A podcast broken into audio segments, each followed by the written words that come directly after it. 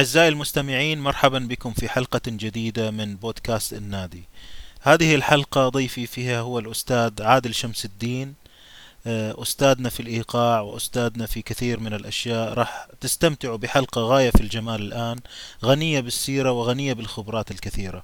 مرحبا أستاذنا. أهلا وسهلا وأهلا بك المستمعين الكرام. أهلا فيك. أستاذنا خلينا في البداية نشنف أسماع المستمعين في بودكاست النادي بسيرتك الغنية. إذا ممكن تطل إطلالة على السيرة. لنبدأ من البداية. آه البداية كانت طبعا من الصغر وفي مصر في لأن أنا طبعا من عائلتي كانت تقيم في الإسكندرية وما زالت حتى الآن تقيم في الإسكندرية. و نعم. نشأت وترعرعت في عائلة تحب الموسيقى وتعشق الموسيقى والفن لأن الوالد الله يرحمه كان من محبين تلاوة القرآن من الشيخ محمد رفعت وكذلك كان من كبار المحبين الفنان الكبير طبعا محمد عبد الوهاب وأم كلثوم وتربيت في ان نحن عندنا في البيت بنسمع طول النهار موسيقى من الموسيقى الشاجية وتعلمنا من أهالينا ربونا على سماع الموسيقى النقية والجميلة.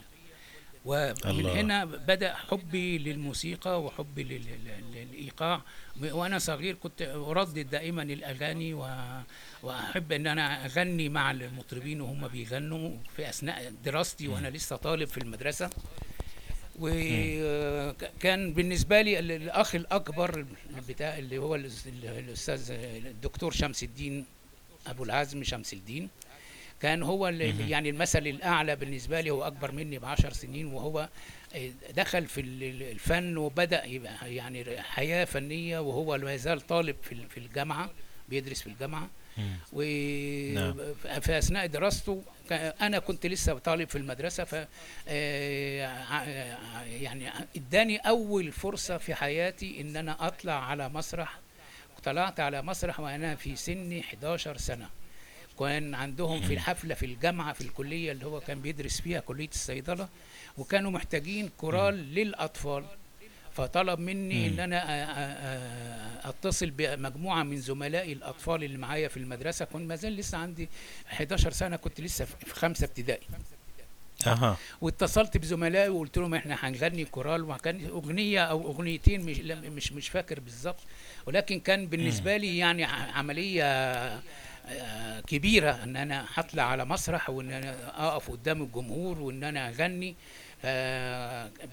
من ساعتها يعني جالي حب المسرح وشفت الكواليس إزاي المسرح من ورا في الكواليس إيه اللي بيتم وإزاي بالتحضير قبل الحفل والبروفات وال, وال ده شدني شدة الله. كبيرة وخلاني إن أنا حبيت الفن ده وإن أنا بالنسبة لي كان كان بالنسبة لي بقى حلم حياتي إن أنا أما أكبر أبقى موسيقي وفعلا جت يعني الظروف إن أنا مثلا وصلت لغاية الثانوية العامة وأنا في المدرسة وأنا بغني مع زملائي الطلبة وبنعزف بعزف إيقاع بعزف طبلة طبعا على إيه على قد ما بعرف من غير. أي تعليم ومن غير أي حد ما يدلني ومن غير ما أخد دروس. وبدأت لما وصلت في السن الثانوية العامة وبدأت أتكلم مع أهلي إن أنا عايز أخش معهد الموسيقى فكانت هنا مناقشات حادة مع الوالد الله يرحمه نعم. لأن طبعا نعم. في, في هذا الوقت الكلام ده بكلمك على الستينات في أول الستينات كان بالنسبة للعائلة إن كل إخواتي كلهم دخلوا تعليم جامعي. أخويا دخل صيدلة وأختي دخلت صيدلة برضو. أخويا الثاني دخل تجارة. وأنا عايز أخش معهد الموسيقى العربية وفي الوقت ده العمل الفني ما كانش له تأمين بالنسبة للمستقبل. وفي الوقت ده نعم. كان في كتير من الفنانين القدام الكبار العواجيز الكبار اللي هم قاسوا كثيرا في نهاية حياتهم لأنه طبعا ما كانش نعم. فيه لا تأمينات اجتماعية ولا تأمين صحي ولا أي شيء فما كانش ده شيء مساعد إن أنا أقدر أطلب من أهلي إن هم يخلوني أدرس الموسيقى وكان الاتفاق اللي وص- وصلنا له مع طبعا بمساعدة أخويا الكبير إن هو إن أخش كلية الهندسة لأن أنا كنت ال- الحاجة الثانية اللي بحبها بعد ال- ال- الموسيقى الهندسة. وأدرس الهندسة. وفي نفس الوقت أدرس في المساء في دراسات خاصة في الجامعة. كان عندنا مركز للموسيقى في الجامعة دراسة موسيقية لد- وأكمل الاثنين طالما بأنجح في ال- في كلية الهندسة وبواظب وواظب على النجاح كل سنة كان مسموح لي إن أنا أمارس النشاط الفني وأعمل كل شيء براحتي. لكن في إذا حصل مم. أي شيء أي مشكلة فكانت هنا ال- ال- التحدي إن ينقطع النشاط الفني وأبدأ أتجه للدراسة فقط وده اللي خلاني إن. أنا أجتهد ان أنا أدرس الموسيقى وأدرس الهندسة في نفس الوقت وأتواصل إن أنا أنهي دراستي في الهندسة ودراستي في الموسيقى في نفس في نفس الوقت تقريبا يعني انت عندك شهادتين في الموسيقى وال والهندسة ولا ولا ذاك يعني شيء ش- اختياري ولا كيف؟ أنا شهادة الهندسة خدت شهادة الهندسة عندي البكالوريوس هندسة واشتغلت بعد ما اتخ- ما اتخ- ما خر- ما اتخرجت ما خدت البكالوريوس الهندسة مم. اشتغلت كمهندس لكن وأنا لسه بدرس ميكانيكي. آه مهندس ميكانيكا وأنا لسه بدرس في نعم. الجامعة في سنة تانية هندسة تقريبا كان عندي 21 سنة بدأت في هذه المرحلة بدأت إن أنا آه، اتصلوا بي اللي كنت بعمل طبعا في النشاط الفني في الجامعة في فرقة موسيقى الجامعة فرقة الفنون الشعبية لجامعة الإسكندرية آه، فرقة الكورال ل- ل- لكلية الهندسة ول- وكلية الصيدلة وال- وكان في نشاط فني كبير في الجامعة في الوقت ده وكنت بقى- بشتغل على مستوى فرقة الجامعة. وحصل إن هو في يوم من الأيام آه، عندنا كان عندنا بروفا وانتهينا من البروفا فجاء رئيس ال- اللي هو رئيس الفرقة المسؤول مسؤول عن الفرقة كان اللي هو أساسا خريج قديم وكان بيشتغل في فرقة الإذاعة في الإسكندرية. ففي آخر الحلقة يعني آخر البروفا قدم لنا ضيف اللي كان موجود بيحضر البروفا من أولها ما كناش عارفين مين ده إن هو الأستاذ آه، شوقي عاصم آه، أخو الفنان مدحت عاصم طبعا المعروف. هو رئيس نعم. فرقة الإذاعة في اسكندرية. فطبعا حييناه كلنا وبدأنا ننصرف. فطلب مني قال لي إيه، استنى عادل عايز أكلمك كلمتين. فبقيت لما بقيت قال لي أنت عارف الأستاذ شوقي عاصم جاي النهارده عشان يكلمك عشان عايزين عايزينك تشتغل معانا في فرقة الإذاعة. فطبعا كانت بالنسبة لي مفاجأة كبيرة. وبالرغم إن طلب مني قال لي بقى ممكن تشتغل معانا في فرقة الإذاعة وتبقى مع الفرقة في كل شيء في الحفلات الخارجية وحتى إذا كان في عندهم آه، سهرات خاصة وح... فطبعا قلت له أنا بالنسبة للإذاعة أنا موافق لأن طبعا لسه ما زلت. طالب لكن بالنسبة نعم. لي طالب لا- يعني لازم أكمل دراستي وأنهيها فلازم أهتم بالدراسة أكتر من أي شيء تاني. ففرقة الإذاعة أنا نعم. موافق لكن أكتر من كده ما أقدرش. وتم الاتفاق وأنا 21 سنة دخلت فرقة الإذاعة لأعمل في وسط مجموعة من الموسيقيين فوق ال 50 ما بين ال 50 وال 60 سنه.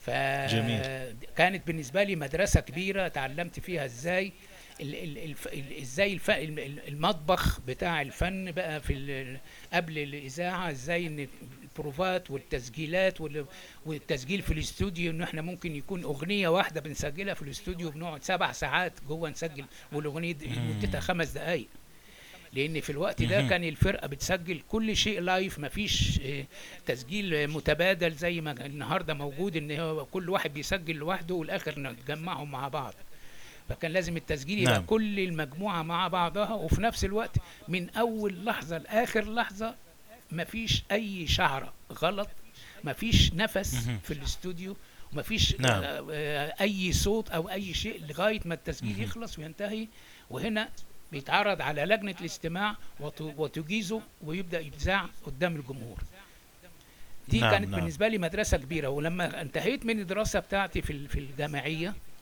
آه، حاولت أعمل زي أخويا الأكبر إن هو لما أنهى دراسته الجامعية آه، وقف كل نشاط فني واتجه إلى التدريس في الجامعة.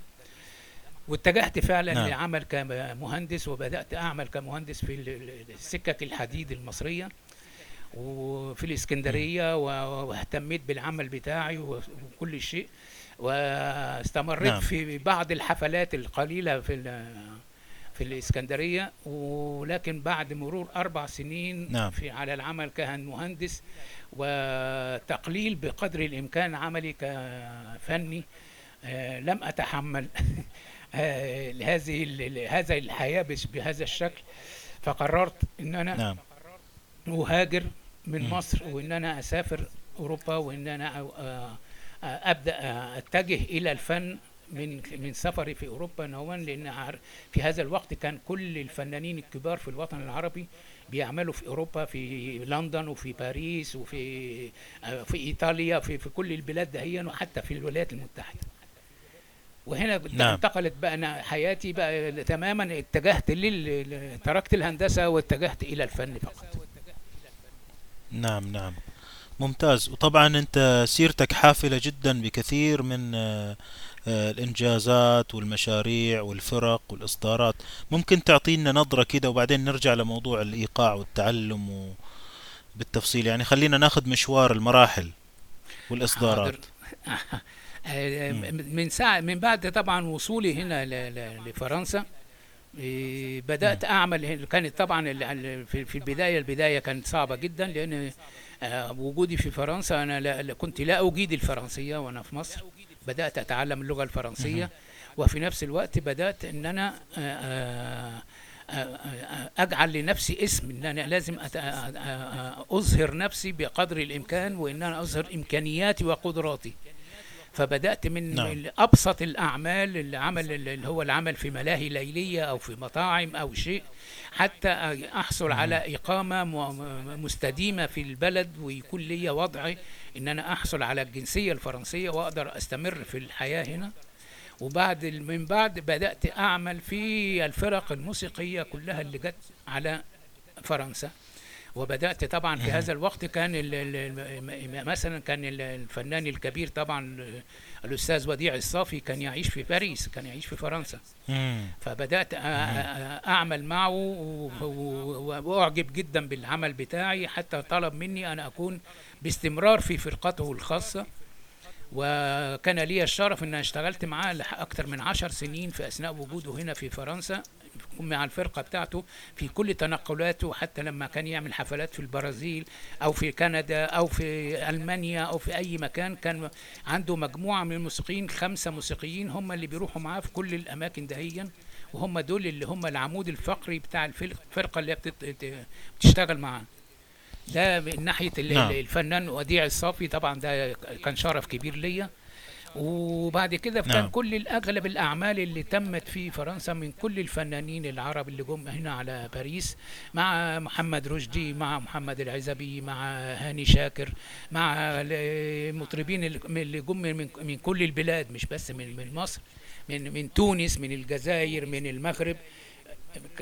بدأت ال- الاسم بتاعي يتعرف وان أنا أشارك مع الفنانين دول وبدأت طبعا في نفس الوقت. أعمل عمل اللي أنا كان نفسي أعمله من زمان وهو عمل التراث موسيقى التراث اللي كنت بعمل فيها مع مم. فرقة الإسكندرية فرقة جامعة الإسكندرية للموسيقى التراث والموشحات وبدأت نعم هنا أعمل فرقة مع موسيقي فرنسي راحل الله يرحمه الفنان جوليان جلال الدين فايس إيه، من. سنة 85 بدأت معاه رحلة استمرت 30 سنة عملنا فيها. أسسنا فيها فرقة الكندي اللي أصبحت بعد كده معروفة على مستوى العالم كله كأنها الفرقة الأكبر فرقة محافظة على التراث العربي اللي لفينا فيها كل ال- ال- المعمورة من من نيوزيلندا إلى أستراليا لليابان للهند للصين لسنغافور للولايات المتحدة للبرازيل كندا كل الدول الأوروبية ودول ودول ودول أفريقيا. و- نعم. لنشر التراث العربي ودي كانت بالنسبة لي أكبر رسالة وإن أنا يعني أكبر نجاح بالنسبة لي أنا هو ده نجاح فرقة الكندي ولنا طبعا الله. تسجيلات كتير موجودة مع مع فنانين نعم. كبار مع لطفي بوشناق مع من تونس ومع حمزة شكور من سوريا ومع أديب الدايخ ومع عمر صرميني ومع ومع فنانين عراقيين مع ال- ال- ال- الأستاذ حسين الأعظمي ومع ال- الفنان ال- ال- التركي دوغان ديكمان المطرب ال- ال- ال- التركي المعروف في, في, تركيا مطرب ال- ال- الموسيقى نعم. العثمانية. دي كلها نعم. إنجازات أنا حققتها من خلال عملي مع فرقة الكندي وده بالنسبة جميل لي يعني تنوع أكبر كبير. أكبر فخر بالنسبة لي في في ال- في العمل ده. جميل جدا. إحنا طبعا راح نتوقف عند الإصدارات فيما بعد. هل تحب تذكر كم إصدار أو من أسطوانات مثلا وكثير من تسجيلاتك يعني لو نكتب في اليوتيوب عادل شمس الدين بأي لغة راح نشوف كثير من التسجيلات الصوتية والمرئية. هو طبعا في تسجيلات كتير لأن طبعا أنا وجودي هنا مم. في فرنسا. سمح لي بأن أنا أعمل مع فرق كثيرة تكونت هنا في فرنسا.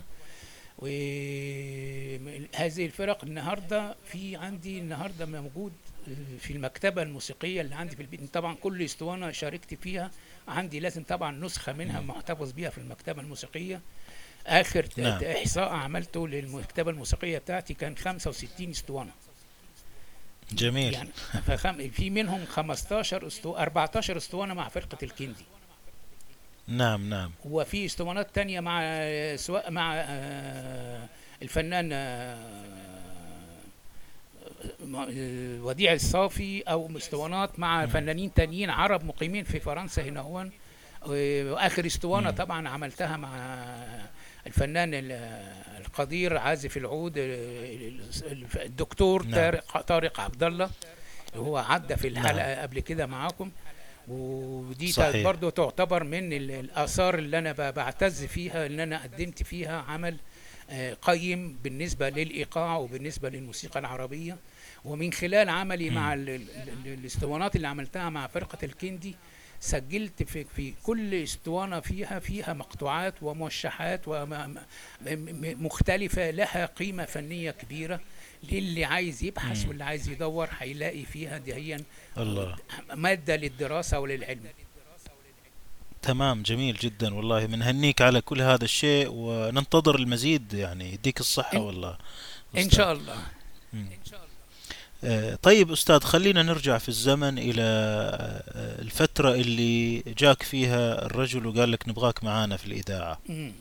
تمام آه، يعني أنت كنت آه، الوقت ده كله متعلم الإيقاع لوحدك يعني من خلال ال- الاستماع لا. من من من من قبل من أول ما دخلت ال- الجامعة. أول بدأت أدرس في الجامعة في كان في في هذا الوقت في مركز للموسيقى بجامعة الإسكندرية كان طبعا موجود مركز للموسيقى في كل جامعات مصر جامعة القاهرة وجامعة عين شمس وجامعة إسكندرية. فكان في مركز للموسيقى ومركز الموسيقى كان المسؤول عنه أو اللي هو بيديره هو الفنان فتحي جنيد أخو الفنان. حسين جنيد نعم. المعروف طبعا. وهو كان ملحن معروف سكندري كبير. وهو اللي اللي- يعني اللي اشرف على تعليمي الموسيقى وفي نفس الوقت تعليمي الفن وتعليمي آداب الفن. لأنه هو مثلا إنسان آه، كان آه، خلوق جدا وكان عنده صبر كبير وكان عنده في نفس الوقت تواضع آه، خطير. لأن لدرجة إن أنا عندي لسه 18 سنة وهو في الستين كان بيقول لي ما ما تقوليش أستاذ فتحي يقول لي يا فتحي بس لأن أنا ما بحبش كلمة أستاذ. بالرغم إن هو درجته أكبر من أستاذ كمان. لكن في نعم. الفن لكن هو كان بيحب التواضع جدا. وهنا اتعلمت منه حاجات كتير في الفن التواضع والعمل والإخلاص في العمل. مهما كان العمل ده هو بسيط إذا أخلصت فيه فالنتيجة ستكون رائعة. جميل. فبدأت من هنا أدرس الموسيقى مع هو اللي علمني علمني الإيقاعات وعلمني أقرأ النوتة الموس... الإيقاعية وأقرأ النوتة الموسيقية. إيه، لأنه مم. كان من عنده بالنسبة له إن عازف الإيقاع لازم يكون موسيقي. هو ما هو مش بس عازف إيقاع بيعزف زي ما يقولوا كان بيقولوا عليه زمان بيقولوا ضارب الإيقاع لأنه بس يضرب الإيقاع ولكن أيه. في الموسيقى لا, لا يفقه شيء. لازم يكون عازف الإيقاع موسيقي وعازف إيقاع في نفس الوقت. يجيد العمل اليدوي وفي نفس الوقت العمل اللي هو في المخ العمل العقلي يجيده أيضا. نعم نعم. فهي دي الدراسة بتاعتي بدأت مع الأستاذ فتحي جنيد لما تبناني في فرقة آه، جامعة الإسكندرية وفي مركز الموسيقى في الجامعة. للأسف الشديد أن مركز الموسيقى الآن آه، مغلق في جامعة الإسكندرية وده خلاني آه، حزنت حزن كبير لأن ده خرج أجيال من الموسيقيين الم- اللي اتخرجوا من هذا المركز آه، في و- وبعد كده سمعت إنه أغلق وإنه أحرق حتى في ناس حرق- احرقوه لظروف. طبعا سياسية وظروف آه، آه، أخرى.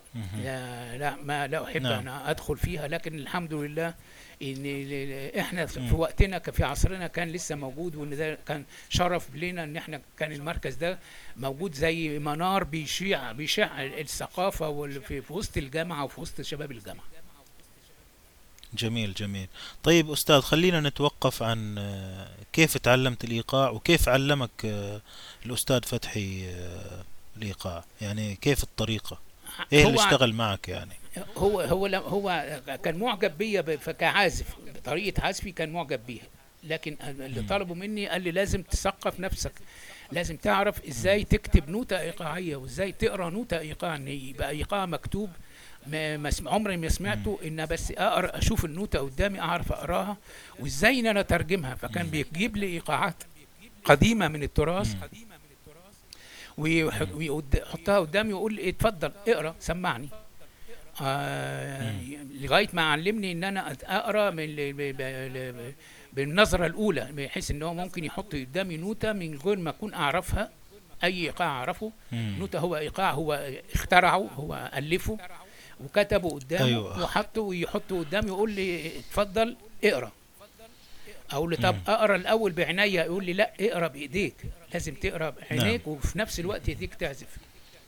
فهو اللي علمني إزاي إن أنا أقرأ النوتة الموسيقية وإزاي إن أنا أقرأ أتعلم الإيقاعات وأتعلم إن الإيقاع كل إيقاع منهم من الإيقاعات ال- القديمة في التراث في الموسيقى التراث له اسم. وإن الاسم الإيقاع بيدل على شخصية الإيقاع دون وعلى تركيبته مم. التركيبة بتاعته الهيكل بتاعه. وإن الهيكل ده ما هواش هو إيه هو بس زي ما يكون زي ما يكون نعم. مثلا بيتكتب سادة يعني بينكتب فيه آه، آه، طريقة آه، النوتة الإيقاعية بتبقى معتمدة على ثلاث أصوات أو ثلاث أشياء. الصوت الأول هو الصوت القوي اللي هو الغليظ اللي هو بنسميه إحنا باللغة الموسيقيين الدم. وطبعا الصوت العريض الغليظ الصوت القوي. والصوت الضعيف اللي هو اللي بنسميه التك. وما بين الدم وما بين التك في هناك سكتات أو عدد من السكتات المسافة المتروكة المساحة المتروكة ما بين الدم والتك لا يجب أن نعم. هو عازف الإيقاع هنا بيملأ هذه الفراغات بطريقته هو الخاصة وبأسلوبه الخاص. نعم. بالنسبة بالنسبة للإيقاع الإيقاع مثلا آه، آه، آه، ابسط ما الايقاعات اللي هو الايقاع الثلاثي مثلا اللي هو زي ال- ال- الفالس اللي بنسميه ال- السرا- سراباند سماعي السراباند أيوة وبيعمل نعم. دم تك تك دم تك تك دم مم. هذا ما يكتب ولكن حين يعزف يعزف دم ترك تك تك تك دم تك تك تك تك تك دم تك تك تك تك هنا. بيبدا العازف الايقاع بيحافظ على الضغوط الموجوده في اللحن في ال في ال في, ال في النوتة الموسيقية الإيقاعية وفي نفس الوقت بيضيف إليها بعض ال- ال- الحليات أو الزخارف بحيث إن هي بت بت بت بتضيف عليها جمال وهنا بيظهر بقى نعم. براعة الموسيقي براعة العازف الإيقاع إن هو مدى إحساسه ومدى طريقته هو في ال... إن مم. هو بيقدر إزاي يلون ويغير ويبدل في طريقة في طريقة الأداء في الداخل داخل الإيقاع بحيث إن المستمع لا يمل ولا ولا يفتن من هذا الإيقاع وممكن يسمعه لمدة طويلة بدون أي ملل أو بدون أي. تردد. دي تمام. هي بالن- بالنسبة طيب. للنوتة الإيقاعية. أيوه فندم. تمام. إن- الآن دي آه، إحنا موضوعنا آه، لسه في التعلم والتعليم آه، الإيقاع. وخبرتك أنت الشخصية اللي وصلتك لمستوى أعجب فيك آه، فتحي آه، أو مثلا استقطابك للإذاعة. الآن الكلام ده يعني نتعلمه من من معايشتنا وسمعنا ولا في ناس بتقول لك كده بيتزخرف كده بتعبي كده زيادة كده وحش؟ هي يعني هي. الأمور دي كيف نتعلمها؟ أنت كيف تعلمتها؟ أو هل هي مسألة ذوقية؟ هي طبعا ولا خبرات؟ في طرق كتير للتعلم في طر- في طريقة طبعا اللي هي تعلم الأكاديميك اللي هو بيروح ال- ال- المدرسة مدرسة الموسيقى أو بي- بيحضر بيروح معهد الموسيقى العربية أو أي معهد للموسيقى ويتعلم. هناك وفي طبعا دروس للموسيقى لل آه، لكن الم- المش- المشكلة إن أنا زي ما حكيت لحضرتك إن كان لازم أدرس الهندسة وأدرس نعم. الموسيقى آه، ك كشيء يعني ثانوي بجانب دراستي الأساسية اللي هي ال- ال- الهندسة. وكان بالنسبة لأن أنا كنت يعني محب جدا للموسيقى فده اللي خلاني إن أنا أبذل مجهود مضاعف بحيث إن أنا أقدر أوصل لنتيجة مشرفة في المجالين. نعم. فده ده كان ما كانش ممكن إن أنا أحضر محاضرات في معهد الموسيقى العربية حتى أتعلم الموسيقى من في المعهد. لأن طبعا كان نعم. يتعارض مع وقت ال- ال- ال- ال- الد- الدراسة بتاع كلية الهندسة في جامعة الإسكندرية. نعم. فكان عندي لا- لازم أختار لازم أحضر الدراسة وفي نفس الوقت أقدر أ- في في في المساء أقدر أحضر دروس اللي هي الدروس الخاصة اللي كان بيدر- بيدرسها لي الأستاذ فتحي جنيد إيه، نعم. الله يرحمه رحمة الله عليه. إيه، مم. وأنا حاولت بقدر أنا أ- أ- أمضي أطول وقت ممكن معاه بحيث إني أستفيد من خبرته ومن آه، فنه ومن آه، من طريقة تعليمه لأن هو عنده صبر كبير جدا في تعليم نعم. ال- ال- الشباب لأن إحنا كنا لسه ما زلنا شباب صغار وكان في ناس منا مندفعين وفي ناس لسه بت- بتفكر وفي ناس مش لكن عنده كان عنده طولة البال وطول الصبر بحيث إن هو يقدر يتماشى مع كل واحد على قد مستواه مهم. هو يخ... وكان في في المركز الموسيقى في هذا الوقت كان مش كانش بس الأستاذ فتحي جنيد كان في مدرسين لكل الآلات الموسيقية يعني مدرسين لآلات النفخ كان في ع- آه، عازف لآلة الترومبت وعازف لآلة الكلارنيت وعازف لآلة الناي وعازف لآلة القانون من اللي هم القدامى الموسيقيين الموجودين أو اللي كانوا بيدرسوا من طلبة نعم. جامعة الإسكندرية بييجوا بيدرسوا لل- للطلبة ال- ال- الجداد اللي هم ال- ال- الأول- الأشبال اللي إحنا كنا بنسميهم الأشبال اللي, اللي لسه بيتعلموا على جديد إيه، فكان نعم. ال- ال- الخلط ما بين القديم وما بين الجديد هو ده اللي خلق اللي في الجو إن إحنا بقينا خدنا من خبرات ال- ال- الناس اللي سبقونا اللي واللي كانوا بييجوا يدرسوا في في المركز وبدأنا نتقدم من هنا وإن إحنا وكان عندنا الحماس ال- ال- ال- منقطع النظير بإن إحنا عايزين نعمل حاجة جديدة وعايزين نوصل لمستوى آه، فني عالي راقي نعم. هي دي اللي, جميل. اللي هي هو ده أساسا هو ده اللي اللي- يعني الم- ال- الموجه الرئيسي اللي هو بيخلي الإنسان يوصل لهدف إنك أنت لما يكون عندك ال- اولا لازم يكون عندك صبر ويكون عندك هدف محدد وتبدأ مم. تعمل بجدية لازم في يوم هتوصل لنتيجة. جميل. طيب أستاذ أنت الآن شفت الأشياء المكتوبة و- ودرست في ال- الموسيقى أكاديميا وبرضو أنت كنت عايش في الأوساط آه، الطبيعية من البيت إلى ما فيما بعد والاختلاط ده زي ما قلت يعني وعلى النوعين الجديد والقديم. آه، أنت كيف شفت ال- التنظير للإيقاع؟ يعني هل أنت ترجع إلى كتب التنظير؟ هل في آه، فيها أشياء تفيد آه، نواقص؟ كيف تستفيد منها؟ هو طبعا أنا في يعني في المرحلة الأولى اللي هي مرحلة التعلم التكنيك أو تعلم الحركات الأصابع أو حركات ال- الأيدي هنا نعم. كان في أكبر شيء أكبر مشكلة بالنسبة لي إن كان بدأ في هذا الوقت التلفزيون يذيع حفلات ويذيع مع آه، آه، فرق موسيقية تعزف في في في- مبنى الإذاعة والتلفزيون ويذيع لها على الهواء فكنت أمضي أحيانا مثلا ربع ساعة أتفرج على حفل ربع جزء من الحفل ربع ساعة حتى آه، بعد ربع ساعة آه، المصور يتجه إلى ناحية الإيقاع لمدة آه، عشر ثواني أو 15 ثانية وأقدر أشوف العازفين الإيقاع اللي موجودين بيعزفوا إزاي.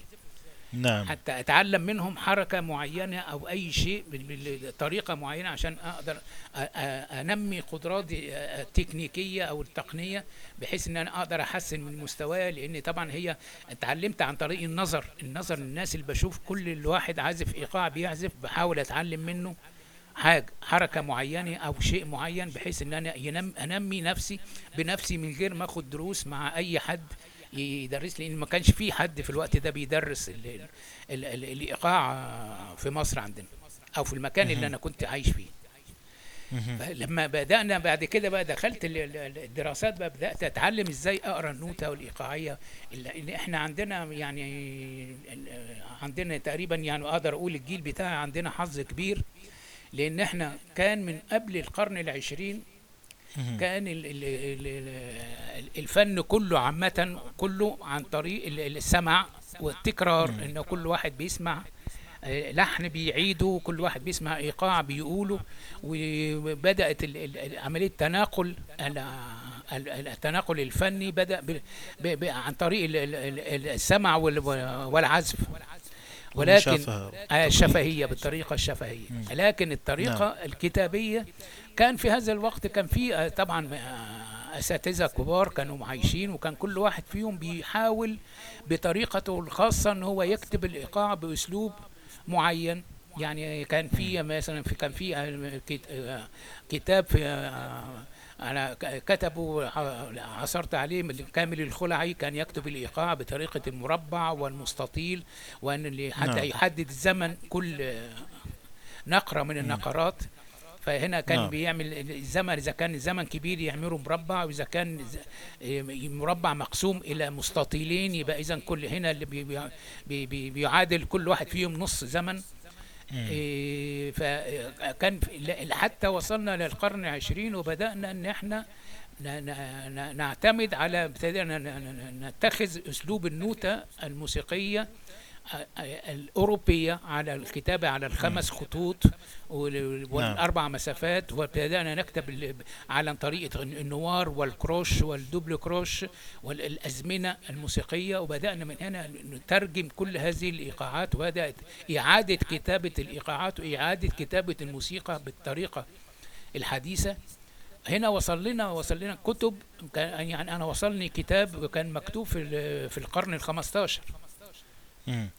طبعا في الوقت ده ما كانش مكتوب بالطريقة دي لكن في القرن العشرين أعادوا هذا ال- الكتاب ده هو أعادوا طباعة الكتاب وكتابة النوتة بتاعته بالأسلوب الحديث فوصل وصل قدرت أعرف إنه في في القرن ال 15 كانوا بيعزفوا إيقاعات إيه مم. وهو دايما نعم. الإيقاعات اللي موجوده اللي طبعا الإيقاع أساسا هو اللي إحنا لو- يعني أنا اللي اتعلمته واللي عرفته ان الإيقاع أساسا كان خرج من الشعر. يعني كان ال- الإيقاع كان عبارة عن الشعر وإيقاع الشعر هو اللي بيحدد إيقاع الغناء. نعم. وإيقاع الغناء هو اللي بيعزفه الع- العازف الإيقاع وبيلتزم به الموسيقيين وفي نفس الوقت بيلتزم بيه بيلتزم به الملحن لأن الملحن كان بيلحن على الإيقاع بتاع الشعر لأن في صحيح. أي في في أي في, في الوقت ده كان في حاجات كتير ممكن إن أمثلة كتير أديها لك. إن هو كان ال- ال- الملحنين بيلحنوا فقط إن هم بياخدوا الكلام وبيحطوه على نوت موسيقية. يعني لما ما نيجي مثلا نسمع لحن نسمع مثلا أغنية. آه، بسيطة جدا زي مثلا آه، موشح لما بدأ يتسنى. فهنلاقي إن هو بيقول لما بدأ يتثنى إذا هنا عندنا واحد اتنين واحد اتنين واحد اتنين تلاتة مم. ولكن بما إن واحد اتنين سكوت السكوت هو نوتة موسيقية يجب أن إحنا نعدها. صحيح. ولا نتغاضى عنها. يبقى إذا واحد اثنين ثلاثة أربعة خمسة ستة سبعة ثمانية تسعة عشرة. إذا نعم. من الكلام خرج الإيقاع بتاع اللحن اللي بعد كده جاه الملحن أضاف عليه ال- ال- النوتة النوتات الموسيقية بتاعته درجات الموسيقية وهنا خرج اللحن مطابق تماما للكلام. نعم. في هذه المرحلة هذه المرحلة كانت المرحلة ال- ال- القديمة حتى يمكن العصر العثماني كانت موجودة بالطريقة دي. فلما نعم. بدأ ال- ال- العصر العثماني بدأنا إن إحنا ينفصل إيقاع الشعر ونفصل ايقاع الشعر عن إيق- إيقاع الغناء. اصبح الغناء له إيقاع تاني مختلف عن إيقاع الشعر. ممكن يك- يكون إيقاع الشعر آه، سبعة سبع ضربات أو سبع أزمنة لكن إيقاع الغناء آه، عشرة أو 11 وهنا بيجي نعم. بقى في في بقى في اختلاف. فهنا. في بنلاحظ في كثير من الموشحات اللي موجود فيها آه، كان أضافوا عليها الأتراك آه، أمان يا لالي ويا ليل يا عين على الكلمات بحيث إن هو يملأ الفراغ الموجود ما بين فراغ الشعر ما بين إيقاع الشعر وإيقاع الغناء. جميل. فدي جميل يا ال- أستاذ. المرحلة الثانية اللي إحنا وصلنا لها في في, في التاريخ. ما أنا بقول لك الإيقاعات عشان ندرس الموسيقى وندرس الإيقاع لازم ندرس التاريخ وندرس الجغرافيا وندرس حاجات كتير قوي صحيح. هي ثقافة كاملة صحيح. لأن ما- نعم. ما نقدرش نفصل شيء عن شيء لأن هو كل ده كله متصل مع بعض. نعم. وده طبعا في الفترة ال- الأخيرة يمكن حتى بعد الأربعينات وكده آه، صار في مدود و توزيع موسيقي والكلام بيسكت وبتدخل لزم. تغيرت الأمور كاملة يعني أبعد بكثير من المرحلة الثانية. هو في يعني في المرحلة ال- في القرن إحنا لما دخلنا في القرن العشرين وصلنا لمرحلة إن هي آه، بدأنا إن إحنا نبسط كتير من أشياء كتير. يعني كان مثلا موجود في المقامات الم- حتى المقامات الموسيقية كان موجود أكتر من 100 ولا 120 مقام. وصلنا في القرن العشرين آه، أصبحوا 10 15 مقام هم اللي بيستعملوا. والباقيين أصبحوا اهملوا. لأنه نعم. ليه؟ لأن م- فيهم تعقيدات كتير ومحتاجين شغل كتير ومحتاجين قدرة كبيرة. ونفس الشيء بالنسبة للإيقاعات آه، آه، كان مثلا المعروف في في في في تاريخ الموسيقى إن البشارف كانت البشارف دهيا آه، هي لون من ألوان الموسيقى الصامتة اللي كانت تعزف دائما في بداية الحفلات وبداية نعم. بداية الم- يعني بداية الحفل. هذا البشرف. أو كان إيقاعه من آه، 24 ل 28 ل 32 آه، آه، نعم. آه، زمن في ال في ال في ال في الوحدة الزمنية في الوحدة الإيقاعية. لكن نعم. وصلنا في القرن العشرين آه، أصبحت كل البشارف اللي كانت قبل كده بتتعزف بالطريقة دي بتتعزف بإيقاعات مم. رباعية نعم أو استبدال إيقاعات ثنائية حتى إن هو استسهال إن إحنا بدل ما نتعب نفسنا ونقول إيقاع وطبعا ده بيجي على حساب اللحن لأن اللحن الملحن لما لحن لحن على الإيقاع اللي هو ال 24 أو ال 8 وال 28 اللي هو دور. كبير مثلاً. آه آه أيوه الدور الكبير أو الشمبر أو ال- ال 16 المصري ال 32 فكان ده بيجي ال- الإيقاع بيجي الموسيقى اللحن موافق تماما للإيقاع لضغوط الإيقاع. فلما إحنا عملناها إيقاع رباعي أو إيقاع ثنائي في ناحية العدد ما هو العدد هو هو نفس يعني ما, ما غلطناش في العدد. أيوة. لكن اللي حصل إن بقى أصبح دلوقتي ال- ال- الإيقاع لا ي... لا ي... لا يوافق ال- النغم. أو النغم لا يتمشى مع الإيقاع اللي إحنا اخترناه. يعني الجملة تأثرت. الجملة العزفية يمكن تتأثر. طبعا. ولان لأن ال- ال- ال- آه، يعني ال- ال- الملحن لما لحن لحن على هذا الإيقاع وعلى ضغوط الإيقاع الموجودة دهيا اللي هي ما هيش رباعية. هو إيقاع متصل واحدة واحدة من 28 آه، زمن. ما أقدرش إن أنا آجي إن أنا أقول لا أنا هقسمه سبع آه، أجزاء كل جزء أربعة. إيه ما نعم. ما, ما ف أنا سمعت كتير من التسجيلات اللي عاملينها في القرن العشرين. فرق كبيرة مم. طبعا زي فرقة الموسيقى العربية وفرقة ال- ال- أم كلثوم وفرق ال- ال- فرقة مس- أم كلثوم للموسيقى مش فرقة أم كلثوم ال- الفنانة نفسها. إيه. نعم. بيعزفوا بشارف بي- أغلبها بيعزفوها واحدة كبيرة اللي هي الإيقاع رباعي. نعم. فطبعا ده طبعا الشيء سبق إن إحنا سمعناه من القصبجي وسامي الشوا أيوه و- ما هي دي كل دي من القرن العشرين في بداية القرن مم. العشرين.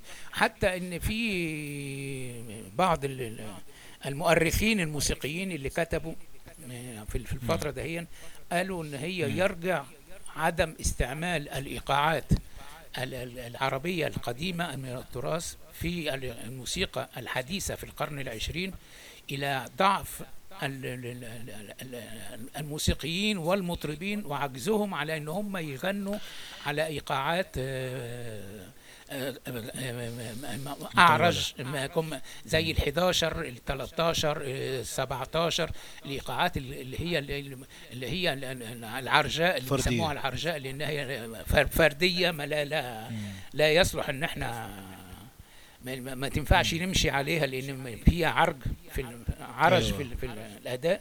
فدي كل الحاجات دي آه، آه، خلت إن هو الموسيقيين كلهم والملحنين يستسهلوا حتى لما نلاحظ أيوة. إن في الأغاني ال- القديمة بتاعت أم كلثوم وبتاعت عبد الوهاب في بداية حياتهم غنوا إيقاعات سبعة وغنوا إيقاعات 11 وغنوا إيقاعات تسعة أيوة. وعندهم أغاني في العشرينات كانوا بيغنوا الحاجات دي بمنتهى السهولة كان في دور لأم أيوة. كلثوم كان بي بي معروف معروف جدا وفي ناس كلها بتحبه يلي تشكي من الهوى.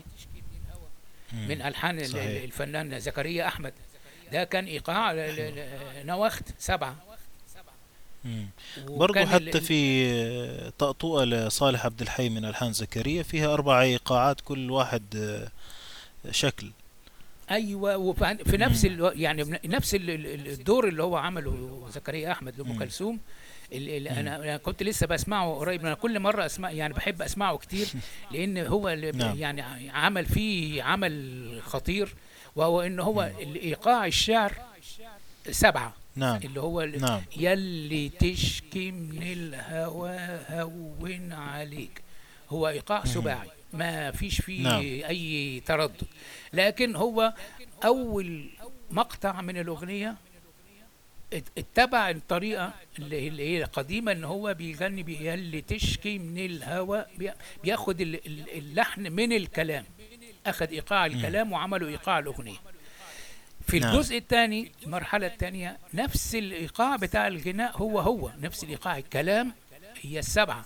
لكنه تحول هنا حول طوع ال- الكلام لأنه يدخل في إيقاع رباعي.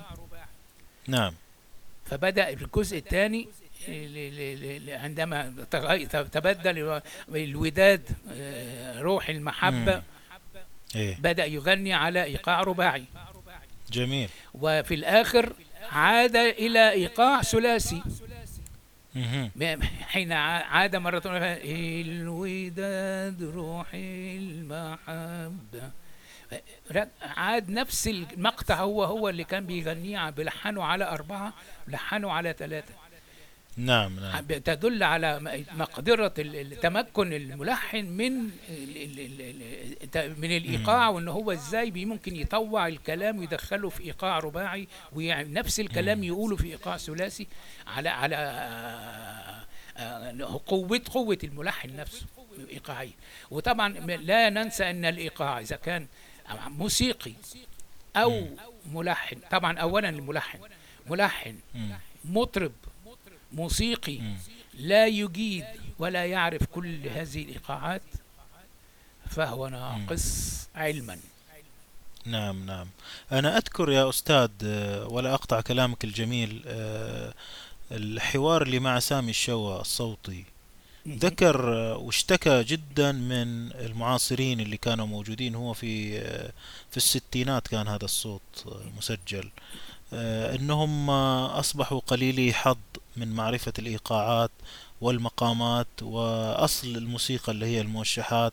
وكان بيتأسف كثير ولذلك أصبحت الألحان بسيطة ومتقاربة وقليلة المقامات وقليلة الإيقاعات. وحتى في انتقاد آه تفضل أستاذ. نعم اتفضل. لا ما هو هو يعني هو يعني ده مثل من ضمن الأمثلة من الفنانين الكبار اللي كانوا عايشين في القرن العشرين واللي عاصر نعم. الفترة دهيا واللي هي بيعتبروها فترة انحدار لأن ما كان في في في فترة في فترة الصعود اللي هي صعدت فيها الموسيقى وصعد فيها الفن وصعد ووصلت فيها الاختلاف الإيقاعات. أنا في عندي في عندي إيقاع حاليا بشتغل عليه إن هو بحاول إن أنا أحييه تاني إن هو إيقاع من من القرن ال 16 هو إيقاع اسمه بيسموه اسمه ضرب اسمه ضرب فتحة الإيقاع دون في 176 زمن في الوحدة الإيقاعية. فتخيل ان بعد ما توصل العدد لحتى 176 كان الملحنين وكان المطربين وكان الموسيقيين وعازفين الإيقاع بالذاكرة بيقدروا يحفظ يحفظوا كل هذه الإيقاعات بالضغوط اللي فيها جوه وإزاي إن تركيبة الإيقاع بتيجي بركب متركبة تماما مع الضغوط الموسيقية الموجودة جوه. الله. فدي طيب دي كانت العصر الذهبي بتاع ال ال ال الإيقاعات. وللأسف إحنا النهارده في ال في ال يعني عازفين الإيقاع الجدد الشباب الصغيرين اللي هم بيطلعوا بيسمعوا الأغاني اللي بتتعزف حاليا أو اللي هي إيقاعات ثنائية ورباعية. إيه النهارده لما ما, ما, ما تقدرش تعيب عليه أو تلومه لأنه ما بيعرفش الزرافات ولا ولا المخمس ولا المربع ولا ولا أي اسم من اسماء الإيقاعات. ده لانهم عمرهم ما سمعوها وعمرهم ما شافوها. وده كان صحيح. من ضمن الحاجات اللي هي حفزتني أكتر إن أنا أعمل اللي أسجل الأسطوانة بتاعتي اللي, اللي, اللي طلع عملتها اللي هي 40 إيقاع من الشرق لأني حطيت فيها جوة أسامي الايقاعات دهيا ونوتاتها وفي نفس الوقت مم. مسموعة بحيث إن كل الموسيقيين وبكل العازفين يقدروا يتابعوا ويقدروا يتعلموا منها حاجة تعتبر يعني كمرجع للموسيقيين وعازفين الإيقاع والملحنين أيضا جميل والله ده عمل جميل وراح نتناقش فيه بعد شوية. لكن إحنا في النقطة هذه نسأل سؤال مهم. يعني في جماعة بتنتقد كثرة المقامات وكثرة الإيقاعات فبتسأل ليش الإيقاعات الكثيرة؟ ألا يمكن أن تختصر؟ يعني إحنا نتعلم من التنظير الغربي أن الإيقاعات أنواع ثنائي ثلاثي رباعي والباقي تركيبات من هذه الأنواع. وريحونا يا أخي اختصروا الموضوع بلاش تعقيد. وبلاش تعقيد مقامات وبلاش تعقيد أجناس معقدة من المقامات. يعني إحنا ضد هذا يعني مفهوم الكلام. وهذا بيجعل موسيقانا فقيرة. الناس تبحث عن أفكار وإحنا يعني نقتل ونحرق الأفكار الموجودة والابتكارات. هو يعني هي حتى الموسيقى الأوروبية نفسها إيه مرت بنفس المراحل دهيا. يعني أنا عزفت مع موسيقيين أوروبيين برنامج عن الموسيقى للقرون الوسطى. نعم. في القرون الوسطى لما سمعت الألحان اللي هم بيعزفوها وجدت فيها إيقاعات غريبة. مش إيقاع ثنائي ولا ثلاثي ولا رباعي لأن لما حسبت الدورة الزمنية بتاعت الأغاني اللي بيغنوها لقيت فيها إيقاعات 18 وإيقاعات 23 وفعلا بتتكرر بعد 23 زمن بيعيد تاني من الأول. اذا الوحدة الزمنية كانت زمان كانت كان عندهم وحدات زمنية مركبة.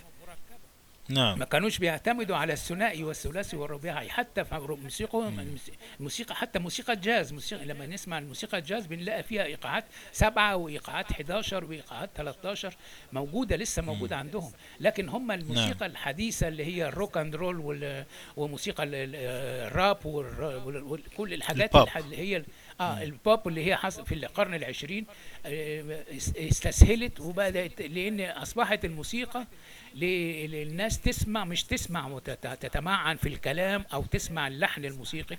بقت الناس بت... عايزين يصفقوا ويرقصوا. فأصبحت ويبحثوا عن عن قصة يبحثوا آه. عن قصة وكلام و... وحاجة بتسلي وبتنتهي بعد أسبوعين.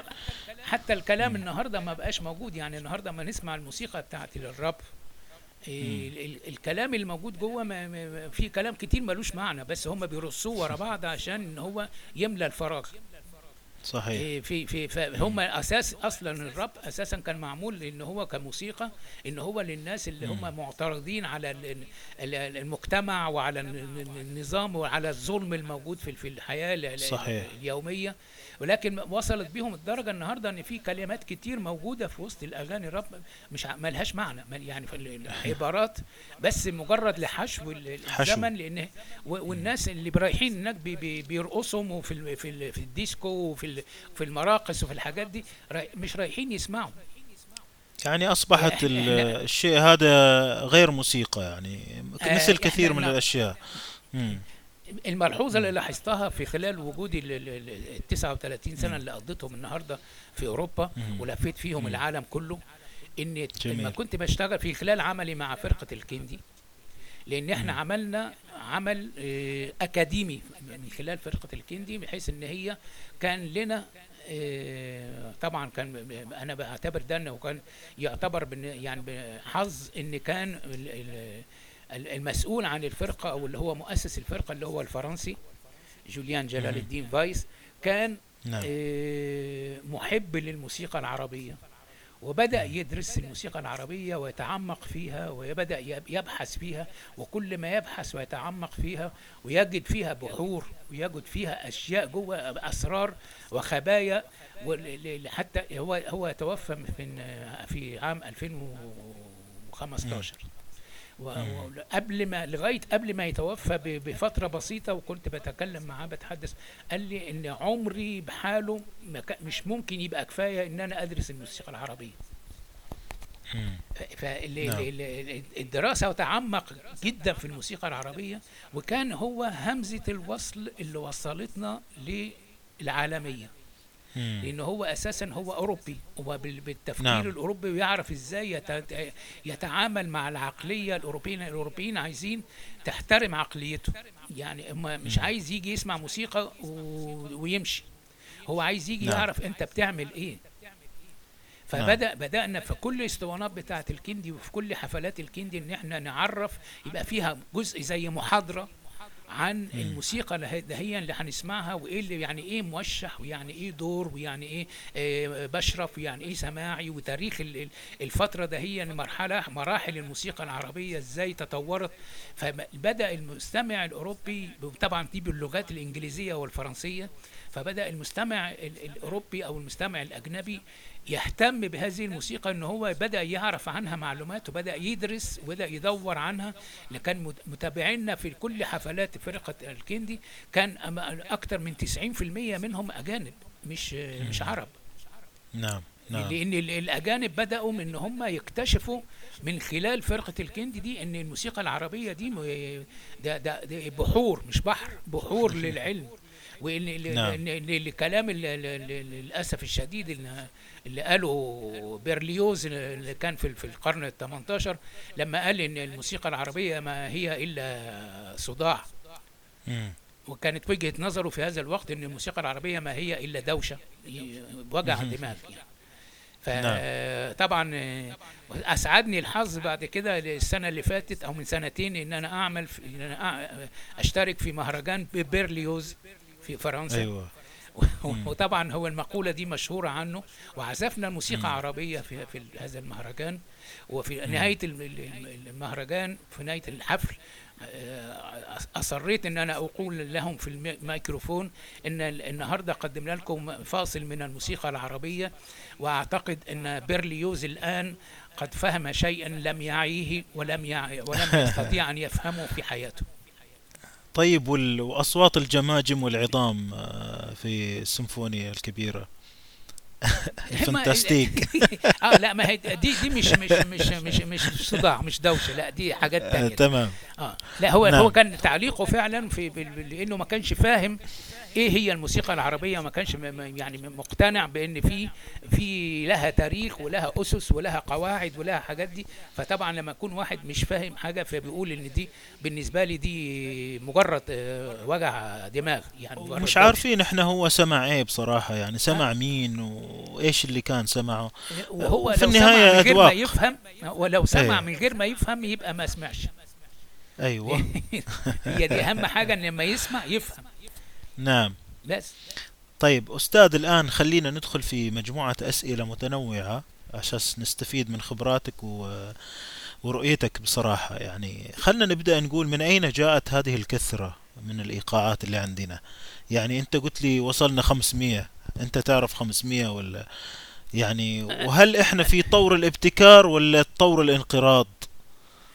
هو هقول لك جت منين ال- ال- اللي طبعا لما نقول الموسيقى العربية إحنا بنجمع حاجات كتير لأن الموسيقى العربية طبعا في موسيقى الشرق العربي وموسيقى المغرب العربي. موسيقى المغرب العربي تأثرت كثيرا بالأندلس. والموسيقى في تونس موسيقى التراث في تونس والجزائر والمغرب مثلا هي موسيقى الأندلسية البحتة وهي كانت تعتمد على نظام النوبة وكانت لها أسس ولها قواعد في هذا الوقت وفي هذا الزمن ولها آه، إيقاعاتها.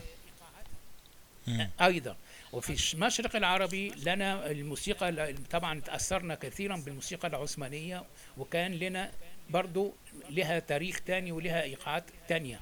والإيقاعات دي كانت كلها م- موجودة ما جاية من الشعر ومن ومن قوة الشعراء في هذه المرحلة وكانوا طبعا بيتباروا ويتباهوا في في من يلقي شعرا يكون فيه آه، أكبر عدد ممكن من التغييرات في داخله بحيث إن هو عشان تقدر تتابع الشعر ده هو لازم يكون الإيقاع الس- الوحدة الإيقاعية الموجودة جوه تبقى 32 أو 48 أو 60 ب- ب- فك- كانت العصر الذهبي للشعر والعصر الذهبي في نفس الوقت للموسيقى وفي نفس الوقت للإيقاعات.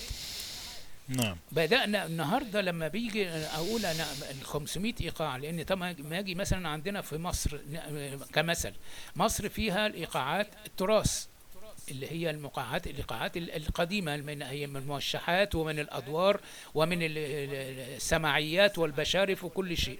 وفي نفس الوقت فيها إيقاعات إيه، اللي هي استعملت في القرن ال- ال- العشرين مثلا اللي هي بنعتبر أو القرن عصر النهضة في 19 والعشرين.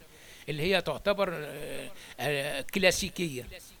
نعم. من الناحيه الزمنية. وبعدين في نفس الوقت في في في في في في, في نظرة تانية في الخلفية في الإيقاعات الفولكلورية لأن طبعا الفولكلور له موسيقى خاصة بيه وله إيقاعات بتاعته غير الموسيقى اللي هي كانت بتعزف في, في القصور وبتعزف في في الحفلات العامة وفي الأماكن اللي, اللي هي كانوا بيسموها بالموسيقى اللي هي الموسيقى المتحضرة أو الموسيقى ال- المدروسة. يوجد هناك الموسيقى طبعا في الخلفية الموسيقى الثانية اللي هي الموسيقى الفولكلور لها إيقاعات مختلفة عن الموسيقى دي وقيس بالنسبة ل- ده بالنسبة لمصر قيس بقى بنفس الطريقة على العراق لها برضو إيقاعات الكلاسيكية والإيقاعات التراثية والإيقاعات ال- آه، آه، الفولكلورية أو اللي هي الشعبية. وبالنسبة لكل البلاد هنا جاءت ال- عشان ندرس فعلا الإيقاعات العربية كلها هنا لازم يبقى في آه، جمع شامل لكل هذه الإيقاعات وهنا هنلاقي إن في كل بلد من البلاد العربية لها قصة مختلفة ولها ولها موسيقى مختلفة ولها إيقاعات مختلفة. ولكن تمام. الإيقاع الإيقاعات اللي هي التراثية ثروتها كانت في الوقت دهون وللأسف إن إحنا ما دخلنا وصلنا للقرن العشرين وبدأنا ننفتح على الموسيقى العالمية. الأوروبية عن طريق الاتصالات طبعا عن طريق الراديو والإذاعة والتلفزيون وال- ودلوقتي الآن في الإنترنت. فدخلنا في مرحلة تانية إن إحنا بقينا بنحاول إن إحنا نقلد حتى ولو من غير آه، وعي. أيوه فالآن مثلا ال- الإيقاع للكلام والشعر العربي راح يتاثر بالرومبا وبالتانجو والاشياء اللي جت بعدين لغايه اليوم.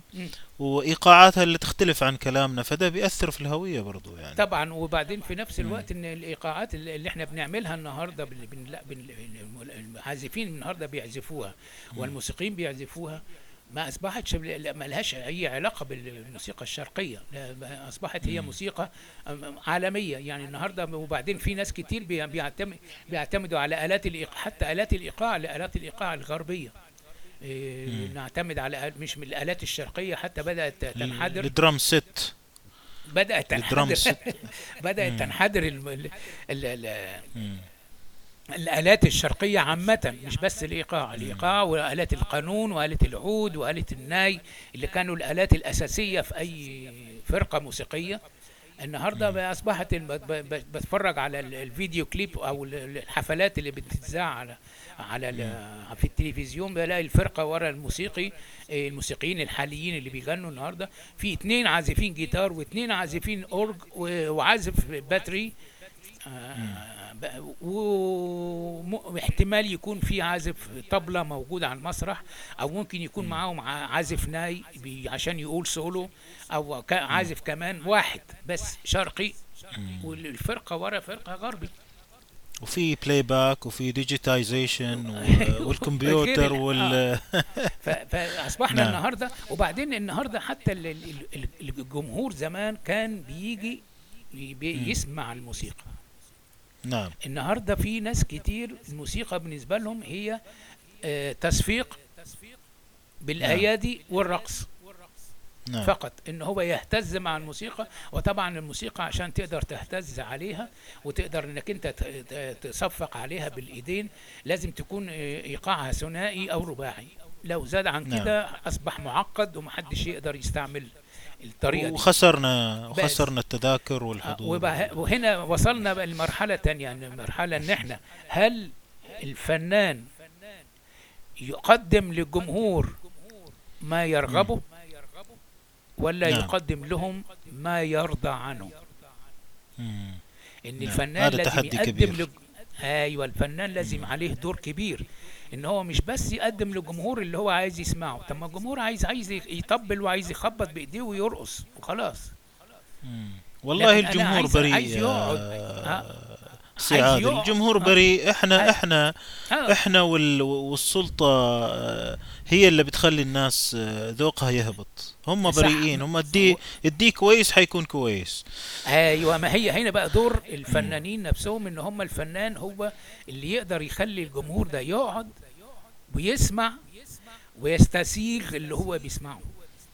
مم. إن أنا بقدم له عمل فني إن هو يقدر يسمعه ويقدر يسمعه. يعني إحنا في في في أغلب ال- الحفلات اللي كنا بنعملها حتى اللي كان ساعات بيحضر فيها آه، فن يعني جمهور عرب بسيط بيبقى موجود في مع من خلال فرقة الكندي لما كنا بنشتغل. كان بيبقى في- في جمهور بسيط عرب اللي للأسف إن هم مستنيين أي جزء من ال- ال- البرنامج يكون في فترة إن هو ممكن يصفق فيها بالإيدين أو إن هو يقوم يتمايل مع الموسيقى ولا يتردد في إنه يفعل كده. بينما إن الم- ال- ال- المستمعين الأوروبيين قاعدين مركزين بكل انتباههم وتركيزهم عشان يسمعوا كل حرف موسيقي وكل نوتة موسيقية وي- ويفهموا إحنا بنعمل إيه ويتأثروا ويحسوا بيها. وفي ناس منهم ساعات من الكلام ما بيفهموش الكلام فإحنا بنعمل لهم موجز مختصر للأغاني اللي إحنا بنغنيها مترجمة عشان يقدر يتابع إن كل كل أغنية يعني الأغنية دي حزينة بتتحدث عن عن الحزن دي عن الفرح دي عن كذا دي عن بحيث إن هو يقدر يتابع بالأحاسيس الموجودة اللي في في في البرنامج بتاعنا من غير ما يعرف ولا كلمة في ال- في اللغة العربية. إحنا دائما يا سي عادل عندنا مشكلة إن إحنا زهدنا فيما عندنا الذي طمع فيه الآخرون. هذا شيء أيوة. مؤسف وإحنا نشوف كل العالم يشوف إن في عندنا كنوز وثروات. آه، لكن يعني يلا آه، عندي سؤال تاني آه، أستاذ. هو موضوع ضارب الإيقاع الذي يعزف مع الموسيقى. يعني إحنا عندنا ضرب الإيقاع والمترونوم وفي عندنا في ناس بتعزف إيقاع وينوع في الإيقاع وفي ناس بتعزف إيقاع مع المقطوعة. مثلا لو أخذنا سماعي أو أخذنا بشرف أو أخذنا أغنية بتلاحظ بعض العازفين بيعزف مع النغمة مع سير ال- الأفكار ال- النغمية ولكن على الإيقاع. ممكن تسلط لي بعض الضوء على هذا الشيء. هي طبعا المفروض إن عايز يعني الإيقاع اولا دوره الأ- الأساسي إن هو لازم يكون عارف الضروب اللي هيعزفها والضغوط الموجودة فيها إيه. ومن هنا. يبدأ يعزف هذه الإيقاعات. ومع كل مقطوعة موسيقية حتى لو في نفس الإيقاع بي بي موجود في أكتر من مقطوعة موسيقية فهو لازم ب- بالطبيعة حتى طبعا لعازف الإيقاع الممتاز إن هو في كل مع كل مقطوعة بيعزف بأسلوب مختلف. لأن بي- بي- بيتأثر بالجملة اللحنية وهنا بيحاول إن هو يترجم اللحن الموجود مع بالإيقاع. مع الاحتفاظ طبعا بال- بالضغوط الموجودة الأساسية في الإيقاع الأس... الأس... وهنا. آه، وهنا تظهر هنا ب- براعة عازف الإيقاع ومدى إحساسه الفني إن هو إزاي إن هو. هو بيعزف بي... بي... بي... بي... بيلون في في طريقة العزف بتاعه مع. أنا بشوف في ناس مثلا عازفين إيقاع ما بيعزفوا إيقاع زي مثلا إيقاع السماعي في في الإيقاع السماعي في دايما في في الالحان في اللحن اللحن بتاع السماعي دايما بيبقى فيه في نهاية ال- ال- ال- الخانة أو اللي هي ال- ال- الكوبليه أو التسليم اللي هو يعتبر زي المذهب بيبقى فيه سكتة سكوت. نعم. ده أغلب عازفين الإيقاع بيجي عند السكوت ده وبيعزفوه. طب يعني هو ممكن يتعزف مرة يبقى حلو لكن ما يبقاش الس- السكوت آه، آه، في عندهم يعني واحد آه، واحد من الملحنين ال- ال- الكبار هنا في أوروبا قال لهم السكوت هو نوتة موسيقية يجب أن تعزف بالسكوت. نعم نعم. يجب عند السكوت أن نسكت. ونعيد ونبدأ بعد كده. يعني لأن حتى عازف الإيقاع لما يكون في سكتة للموسيقى بتسكت فهو يسكت مع الموسيقى وحين تبدأ الموسيقى يبدأ معه ويبدأ يحاول يترجم الجمل الموسيقية بالتقطيع ونقط الضعف ونقط القوة والسرعة من اختلاف السرعة من السريع للبطيء والضعف والقوة الصوتية وهنا يبدأ هنا نصل إلى نقطة آه، المترونوم زي ما اتكلمنا. ودي طبعا آه، المترونوم له له فوائده الكبيرة في التعلم. يعني في بداية التعليم لما كنت بتعلم مع, الأستاذ فتحي جنيد كان بيخليني كان بيقول لي آه، اعزف مع مترونوم. وعشان تقدر تحافظ على السرعة حتى لا تهرب منك الزمن أو السرعة في أثناء العزف تنهمك في التكنيك أو في الحركات التقنية في اليدين وتهمل الجانب الاحتفاظ بسرعة أو ثبات السرعة. ولكن عندما وصلت لمرحلة هو رضى عنها وقال لي لا انت خلاص انت تقدر دلوقتي تعزف من غير مترونوم. قال لي تخلص بقى من المترونوم وخليك انت المترونوم. بحيث انك انت حتى لو انك في في جملة أس- أسرعت فالجملة اللي بعدها لازم ترجع تاني إلى السرعة الأصلية بحيث انك انت في في المقطوعة في الجو العام بتاع المقطوعة ت- تصبح السرعة شبه ثابتة لكن ما هيش ثابتة. مم. فيها نعم، تموجات لكن من البداية للنهاية بالرغم من التموجات اللي فيها فهي سرعة معتدلة. نعم نعم. طيب آه، أستاذ آه، في هنا استقطاع. أنت في حد سماك مترونوم طبيعي؟ دي قصة من يعني من آه، بعتز بيها جدا طبعا أنا ما بحكيهاش كتير لكن ما لأن دي واقعة حصلت وإحنا بنعمل مع وأنا كنت بعمل مع فرقة الكندي. إحنا بنسجل تسجيل آه، طبعا كان مهندسين الصوت معانا فرنسيين ومهندس ال- الصوت الكبير اللي كانوا من بلجيكا. فكنا. في حلب بن- بنسجل هناك وقعدنا حوالي أسبوع نسجل. وكل يوم نسجل وفي اليوم التالي نسمع وإذا كان في أي شيء في أخطاء هنا بنرجع نعيد تاني. لأن طبعا المقطوعة لازم نعزفها كلها كاملة من الأول للآخر ب ب بدون توقف وبدون اقتطاع. لأن إحنا بنسجل live زي ما بيقولوا live اللي هي حي. يعني مش نعم. تسجيل لأن هو في استوديو كل واحد لوحده ويسجل آه، آه، تسجيل. منفرد بحيث إن إحنا ممكن نعمل نقطع هنا ونوصل هنا. نعم.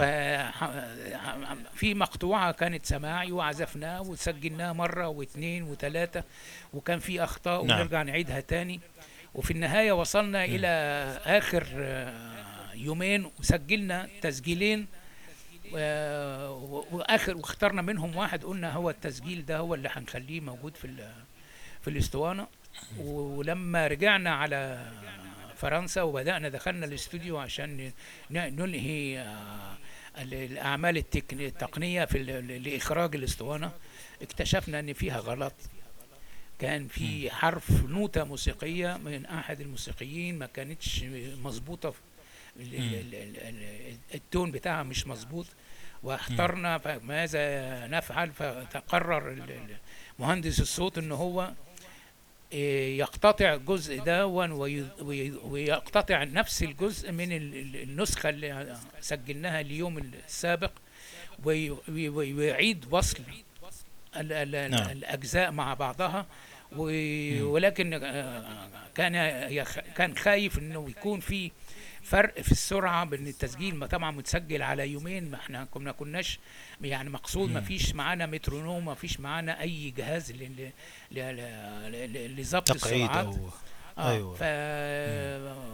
فكان فكره إن فاكر إن هو بعد ما هيعمل كده هيرجع يدخل هتبقى مشكلة كبيرة ولازم يدخل كل التسجيل في جهاز خاص بحيث إن هو يظبط السرعات وإن هو يسرع يمحي ال- ال- ال- ال- المناطق اللي هي. فيها ال- الأخطاء اللي هي في عند الوصل دايما لما يكون مش نفس التسجيل بيبان إن في مش نفس التسجيل ومش نفس السرعة. صحيح. وبعد لما بدأ يعمل عملية القص وعملية الوصل وسمع التسجيل. ف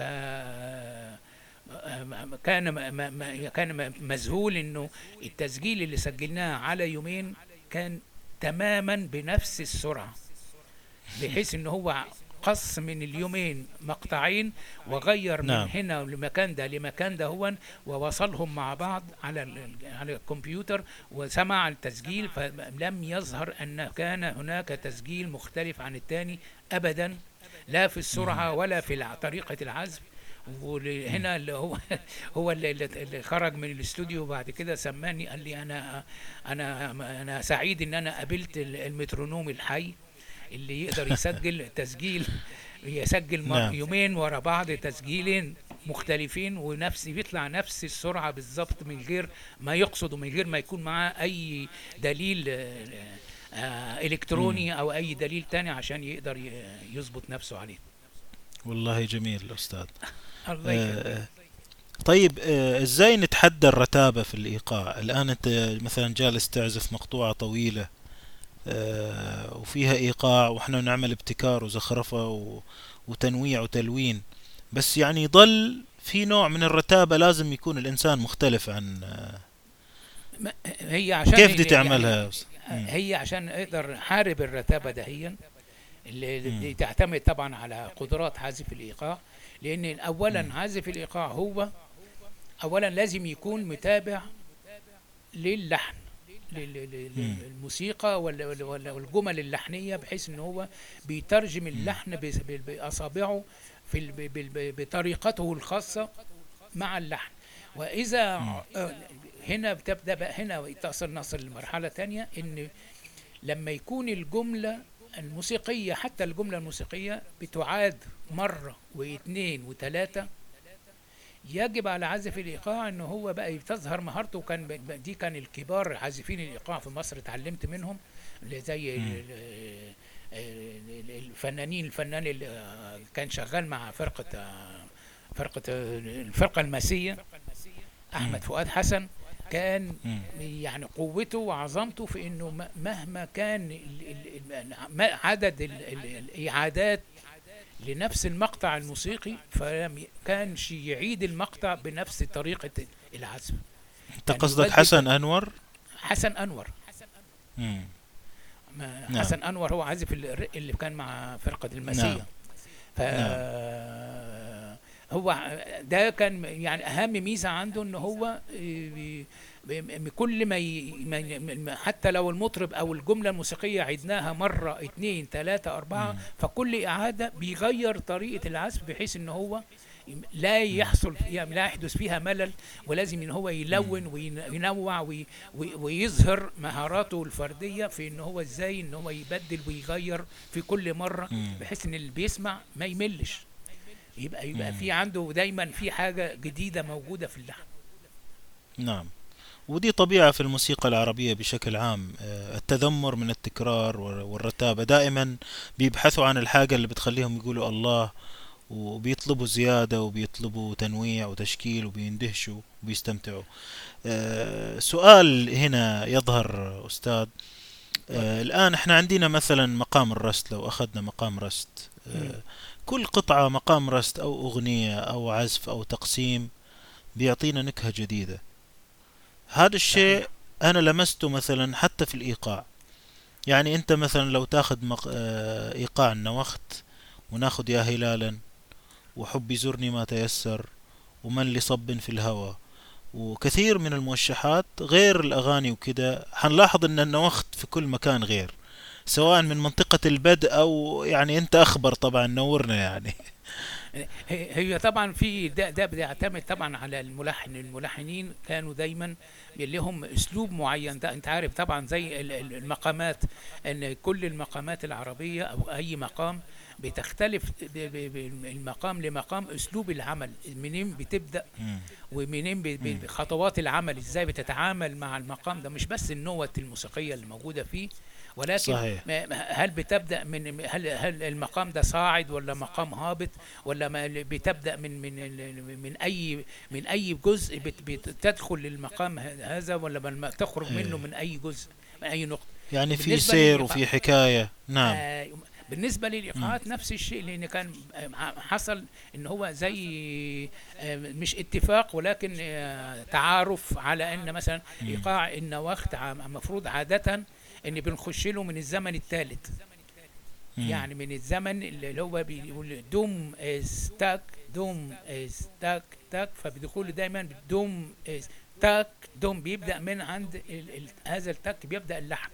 ولكن نعم. آه، في ملحنين تباروا في إن هم يخرجوا عن القاعدة دهيا بس. بأسلوب آه، شيق. طبعا لتمكنهم من الإيقاعات دهيا. فبدأوا إن هم يعملوا إزاي يخرج ما يبقاش متقيد إن هو لازم كل مرة يدخل للإيقاع ده من ال- ال- المنطقة دي من. المكان ده. زي مثلا آه، مثل بسيط مثلا إن ال- إيقاع زي آه، إيقاع آه، آه، السماعي. الايقاع السماعي في موشحات كتير على السماعي بتبدأ من الزمن الأول. وفي ايقاعات بتبدأ من الزمن الثالث أو من الزمن. الرابع أو في نعم. ايقاعات بتبدأ من الزمن الخامس يعني آه، زي نعم.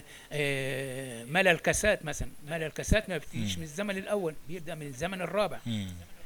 نعم مثلا ما- ما- لما نيجي نشوف المثل الثاني اللي هو آه، لما بدأ يتسنى بيبدأ من الزمن العاشر اللي هو ما قبل أول زمن لما بي- بيبدأ من من الزمن العاشر فدي بتخ... هنا الملحن عنده حرية الحركة بحيث إن هو يبدأ اللحن من النقطة اللي هو بيحددها طبعا في طريقة وحتى.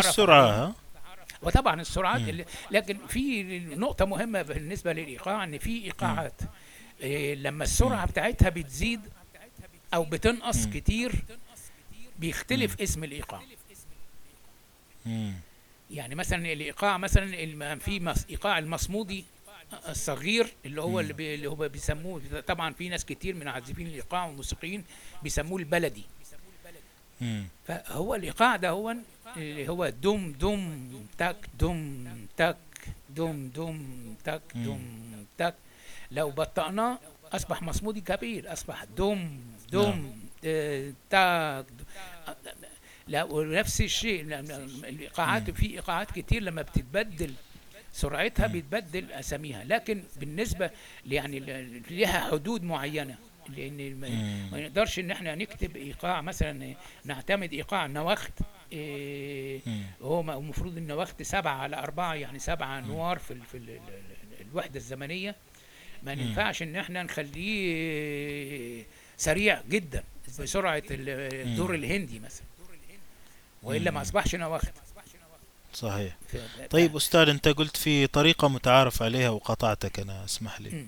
لا ما هي بقول لك طريقة متعارف عليها كان أو كان متعارف عليها اللي هي طريقة التعامل مع الإيقاع. إن هو إزاي مم. مثلا إن إيقاع النواخت ما بنخشلوش من الزمن الأول. إيه إيه إيه. أوكي. بنخش تمام. الإيقاع إيقاع مثلا الدور الهندي بنخش له من الزمن الأول. الطريقة دي بالنسبة لل كانت طريقه متعارف عليها لكن برضه برضه في ملحنين خرجوا عن القواعد دهيا وده ما هياش قاعدة هي متعارف عليها بس. مم. طيب يعني مش لو لو ما نفذناهاش ما أصبحناش ما فيش خطأ يعني ما فيش غلط فيها. هي مش قاعدة يعني عبارة عن عادة أو ذوق أيوة. أو آه، تعارف صحيح. convention. آه، طيب الآن مثلا آه، المقامات إحنا بننتقل بين المقامات. هل يصح ومسموح يعني سيبنا من من من أسطوانة الإيقاعات الأربعين إيقاع حنجيها بعد شوية. هل يصح للعازف وهو في العمل أن يستبدل إيقاع بإيقاع؟ في في وقت العزف أو هذا بيلخبط أو ولا إيش المقبول إيش الممنوع؟ هو هو بالنسبة لل- لأن هو يبدل إيقاع بإيقاع هي دي طبعا آه، آه، صعبة شوية. هي إلا إذا كان الملحن أساسا أو في اللحن موجودا التغيير ده. يعني. مثلا في دي لك أنا في آه، موشح من الموشحات بيبدأ آه، بإيقاع 14 اللي هو. إيقاع ال- ال- المحجر. وفي ال- في ال- في ال- الخانة أو في الدور اللي هو في الكو- ال- الكوبليه ال- ال- المقطع الثالث بي- بينتقل إلى آه، إيقاع 32 مم.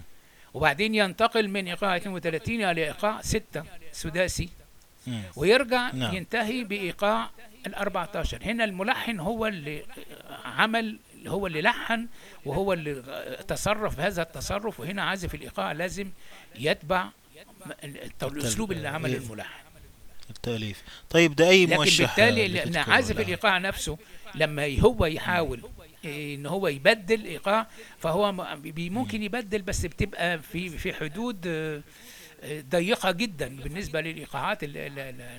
ما يقدرش يبدل ما يقدرش مثلا إيقاع يكون آه، 11 وهو بيعزف 9 ما ما- مش آه، لا هي- بتكلم مثلا عن السبعة والسبعة. هل مثلا تغير الضغوط بيلخبط بيغير النكهة والطعم؟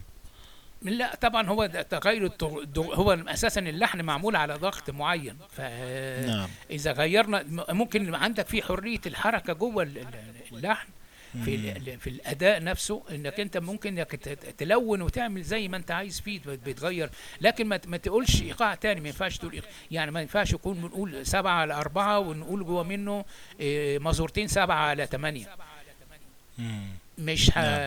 م... م... م... لأن الضغوط اللي في السبعة على ثمانية مش موجودة في السبعة على مم.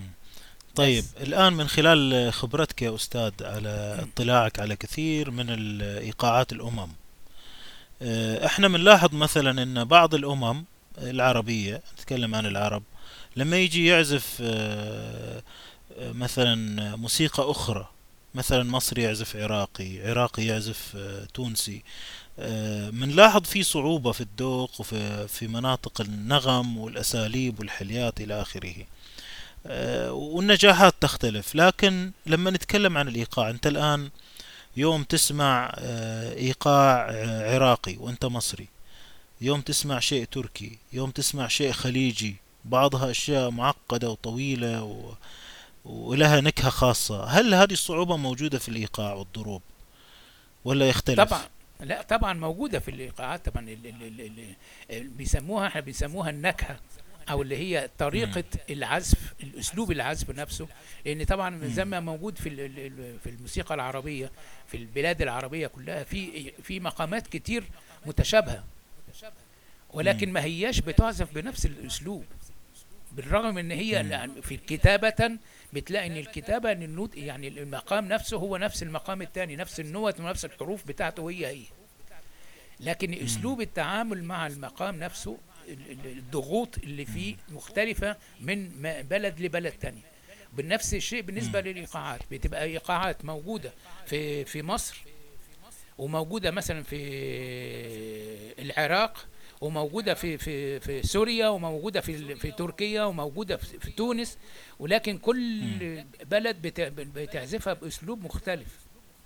وده اللي اللي يعني دي الفرصة اللي يعني اللي أنا جات لي اللي ما كانتش ممكن تجي لي وأنا موجود في مصر إن أنا لما جيت على فرنسا هنا وعشت في فرنسا آه، التقيت مع موسيقيين من كل الدول العربية يعني جا- جات عليا فترة عملت مع فرقة مغربية كل تسع موسيقيين مغاربة وأنا بس المصري اللي فيهم.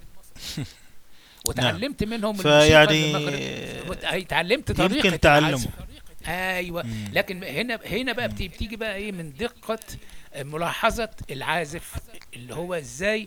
تلاحظ الفرق ما بين الطريقة دي والطريقة دي بحيث إنك لما بتعزف نفس الإيقاع ده هو بالطريقة المصري لا ما تيجي تعزف موسيقى مصرية لازم تعزفه بالطريقة المصري.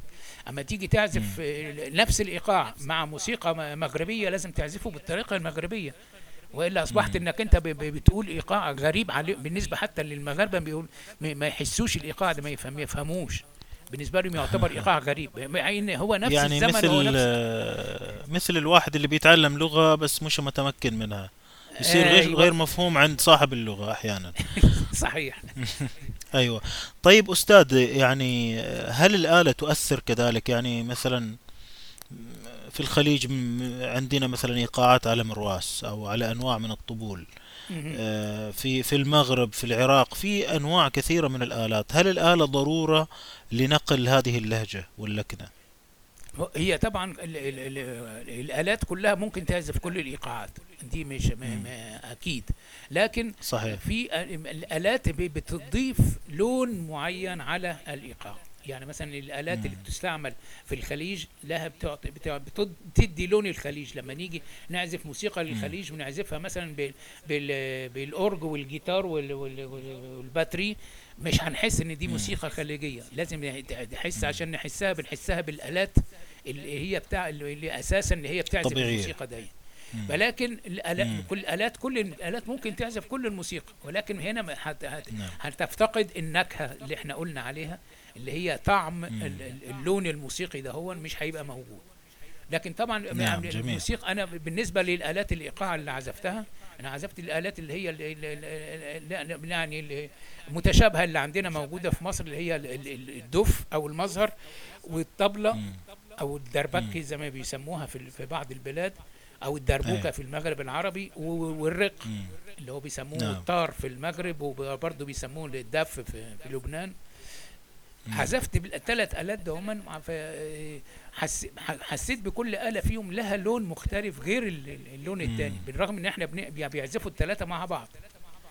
لكن لما نعم. بتعزف تسمع انه اللون ده غير اللون ده غير اللون ده إيه ودي يمكن تظهر حتى ز- حاولت أظهرها في ال- في الأسطوانة اللي, اللي أنا ال 40 عملتها إيقاع. ال- سجل ال 40 ايقاع في عملت فيها مقطوعة اللي هي بسميتها الرباعيات.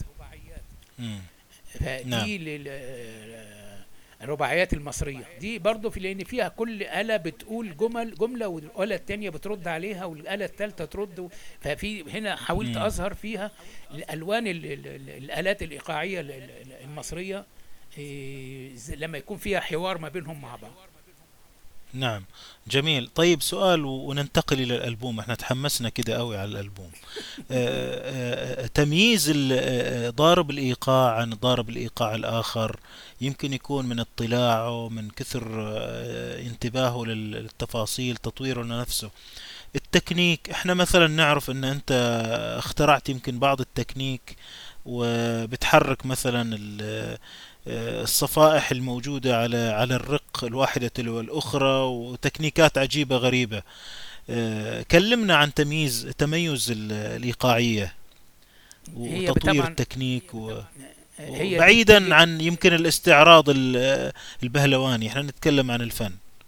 لا ما هي دي بتيجي. العملية دي بتيجي بالخبرة. إن طبعا من. كتر العمل من كتر الممارسة بيبدأ ال ال ال ال ال الواحد بيبدأ الأول بيبدأ يقلد الآخرين إن. هو بي- بيبدأ يقلد العازفين الآخرين وبعدين بتصل بيه الدرجة المرحلة إن هو يبدأ إن هو يحاول إن هو يجرب تجربة جديدة مش ما سمعهاش قبل كده من أي حد ولكن هو عايز يجربها ويأديها فلما بيجربها طبعا مش من أول مرة بتنجح معاه بيجربها مرة واثنين وثلاثه وبعد كده لما بيوصل إن هو يقدر يعملها وبيقدر بعد كده يقدر يتقنها هنا بيبقى أضاف حاجة جديدة إن هو عمل حاجة جديدة اللي هو خاصة بأسلوبه هو الشخصي.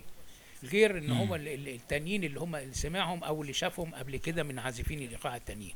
فدي بتعتمد على مهارة عازف الإيقاع نفسه إنه إزاي يقدر يطور نفسه إن هو غير العلم يعني علم العلم والدراسة والحاجات دي كلها دي طبعا آه، آه، شيء لا لا غنى عنه.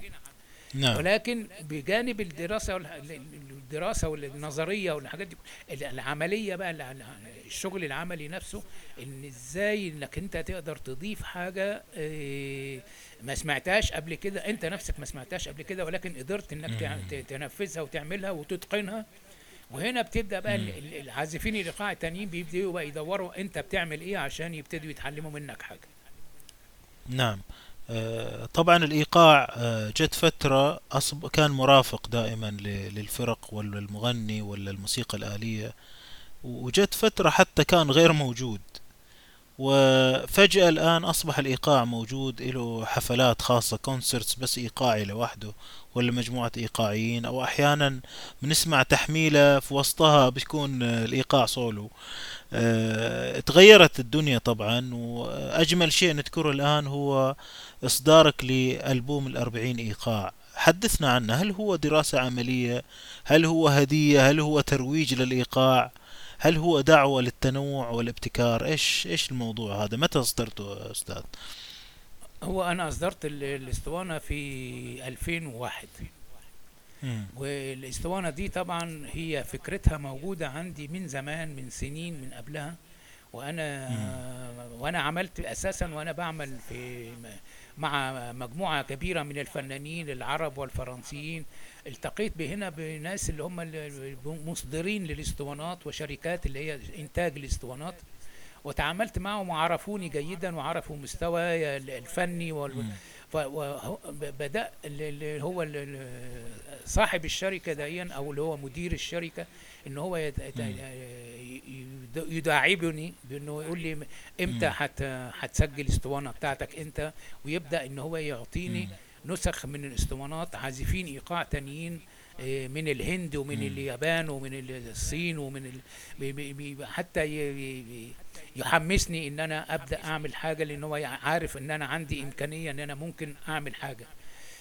فطلبت منه مهلة من الزمن قلت له أنا عايز أعمل حاجة آه، تعمل بصمة في الحياة الفنية يعني مش بقى أعمل حاجة. بس إن أنا بعمل منظر إن أنا بعمل شو استعراضي إن أنا بظهر مهاراتي أنا الفردية وخلاص لكن عايز أعمل. عمل يكون له قيمة فنية وقيمة تاريخية بحيث إن هو يفضل موثوقة وإن هي مم. في أي وقت النهارده الأسطوانة ده هي أي حد عايز يدرس الموسيقى العربية أو الإيقاعات العربية ويبدأ ي- ي- ي- يرجع للأسطوانة دهيا وهيتعلم منها حاجات كتير لأن م- الاسلوب اللي أنا عملت بيه الاسطوانه دهيا اولا أخرجت كل مقطوعة بأسلوب مختلف مم. يعني ما فيش مقطوعتين بنفس الطريقة يعني في نعم. المقطوعة كل مقطوعة فيهم تحتوي على مجموعة من الإيقاعات ومجموعه الإيقاعات دي ده تم اختيارها بمنتهى الدقة وبمنتهى الحساسية لأن لا- طبعا لازم يكون إحساس عالي جدا تحس الفرق ما بين الإيقاع هذا والإيقاع ده. نعم. ويكون فيها ألوان كتير ويكون فيها تشكيل كتير وتنويع كتير بحيث إن اولا للمستمع العادي اللي بيسمع ما يملش. من. الم...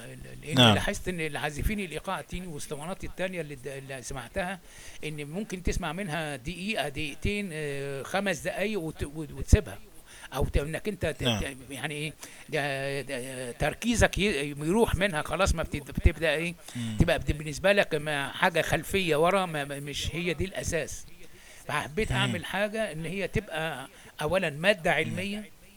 وفي نفس الوقت مادة فنية بحيث إن أي واحد حتى لما بيفهمش في الفن وبيفهمش في الموسيقى ويسمع هيجد إن في. ألوان موسيقية وتلوين وتنويع داخله بحيث إن هو يشد ويخليه يسمع ويقعد يسمع الأسطوانة. للآخر وفي نفس الوقت نعم. فيها ما المادة العلمية والمادة التاريخية ال- الجناء الثراء اللي هو ال- ال- الأبحاث اللي عملتها كلها في حياتي واللي واللي- واللي- اللي جمعتها في حياتي إن أنا أحاول أخرج منها أشياء وأفكار جديدة مش موجودة قبل كده ما كانتش موجودة قبل كده. لأن مجرد ان اعزف إيقاع بس لوحده دي عملية سهلة. ولكن إيقاع لوحده م- مش مش هو ده الهدف. أنا عايز أعمل قصة أعمل حوار أعمل لقاء أعمل إيه يعني ح- حاجة اللي هي تعطي رونق. لكل مقطوعة مختلفة. يعني أنا لاحظت مثلا على الألبوم ده فيه هو 12 عمل الظاهر صح؟ أيوه. آه، لاحظت إن كل عمل فيه فكرة مش مجرد آه، إيقاعات يعني أكيد هو دليل على خبرات وفهم إلى كل إيقاع وتنويعات وابتكارات وتجانس لكن كل عمل عبارة عن فكرة. مثلا في عندك عمل عبارة عن مذهب وكوبليهات يعني كأنه طقطقة يعني بيرجع المذهب بي- بي- بيعود. عندك واحد في عد تنازلي عندك واحد آه، تنوع في الإيقاعات ال 11 مهم. أو آه، إلى آخره. أنت حدثنا عن عن المقطوعات هذه يعني. حاضر على عيني بتفصيل لو سمحت يعني. آه،. طبعا هو ال- ال- المقطوعات إن كانت الأساس إن هو اختار مجموعة من الإيقاعات. في كل مقطوعة مجموعة من الإيقاعات بحيث إن هي بيبقى في آه، حكاية أو علاقة ما بينهم ما بين بعض. فبدأت ال- ال- الفكرة بالأول بأول مقطوعة اللي هي مقطوعة ال- ال- الإيقاعات اللي هي اللي فيها ثلاث ضغوط ثلاث دموم. مم. اللي هي الزمن القوي أو الضغط القوي. فدي قعدت أدور فيه على كل الإيقاعات اللي أنا درستها واللي أنا قابلتها في حياتي. ان أنا ادور على إيقاعات يكون لها سلسلة متتالية آه، عددية زي متوالية عددية زي ما بيستعملوها في الموسيقى التركية لما بيعملوا نظا- نظام عندهم هناك بيسموه الزنجير اللي هو نعم.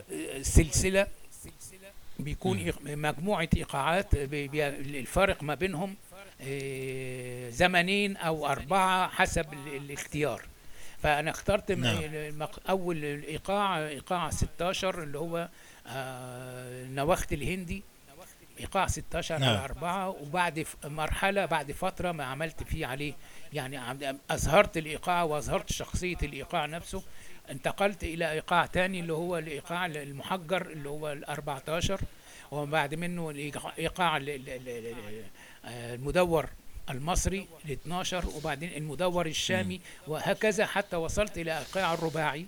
وهذه ما- هي دي كلها مقطوعة سولو واحد لكن هي بيحكي كل الحكاية دهيا من خلال ال ال ال ال وطبعا في الكتيب اللي أنا عملته مع الأسطوانة أصريت إن. الكتيب دون يكون بثلاث لغات باللغة الإنجليزية والفرنسية والعربية بحيث إن هو نعم. يوضح أسامي الإيقاعات دي كلها لأن طبعا دي كلها إيقاعات من التراث وأسامي أسمائها وفي نفس الوقت النوتة الموسيقية بتاعتها بحيث إن أي واحد بيحب يسمع وهو بيسمع بيقدر يتابع بالعين النوتة الموسيقية المكتوبة جوه بتاعت كل إيقاع. أدي مقطوعه نعم، مقطوعة جميل. مقطوعة تانية سميتها الأصداء ال- ال- الصوفية وهي اقتبستها من الايقاعات البشارف اللي هي 28 وال 32 في ايقاعين 2 28 وايقاعين 2 32 ودي طبعا اعتمدت فيها على العزف بالدف الدفوف الكبيرة اللي هي بيسموها في في, سوريا وفي الشام الم- المظهر اللي هو الكبير اللي هو قطره حوالي متر بحيث إن. الصوت بتاعه عميق جدا وإن بيدي إيحاءات صوفية وبيدي ال ال ال ال ال بيدي بيدي بيدي, بيدي راحه نفسيه وفي العزف وفي السمع أيضا ولا هنا بدأت أعمل الهدايا فيها بتبدأ الإيقاع بيبدأ بسيط جدا وخالي من الزخارف وتبدأ. في ال- الم- ال- ال- ال- الميزو- المنظورة الثانية أو اللي هو الم- المقياس الثاني يبدأ بعض الزخارف وتزداد الزخارف في الثالث وفي الرابع حتى يمتلئ الإيقاع بالزخارف وهنا يحصل فاصل زمني ويبدأ الإيقاع الثاني بآلة تانية برضه دف دف برضه ولكن بأسلوب مم. بنفس ال- الطريقة بحيث إن هي دي دايما كانت في ال- ال- ال- ال- الأساليب في الطرق الصوفية دي بتبقى مم.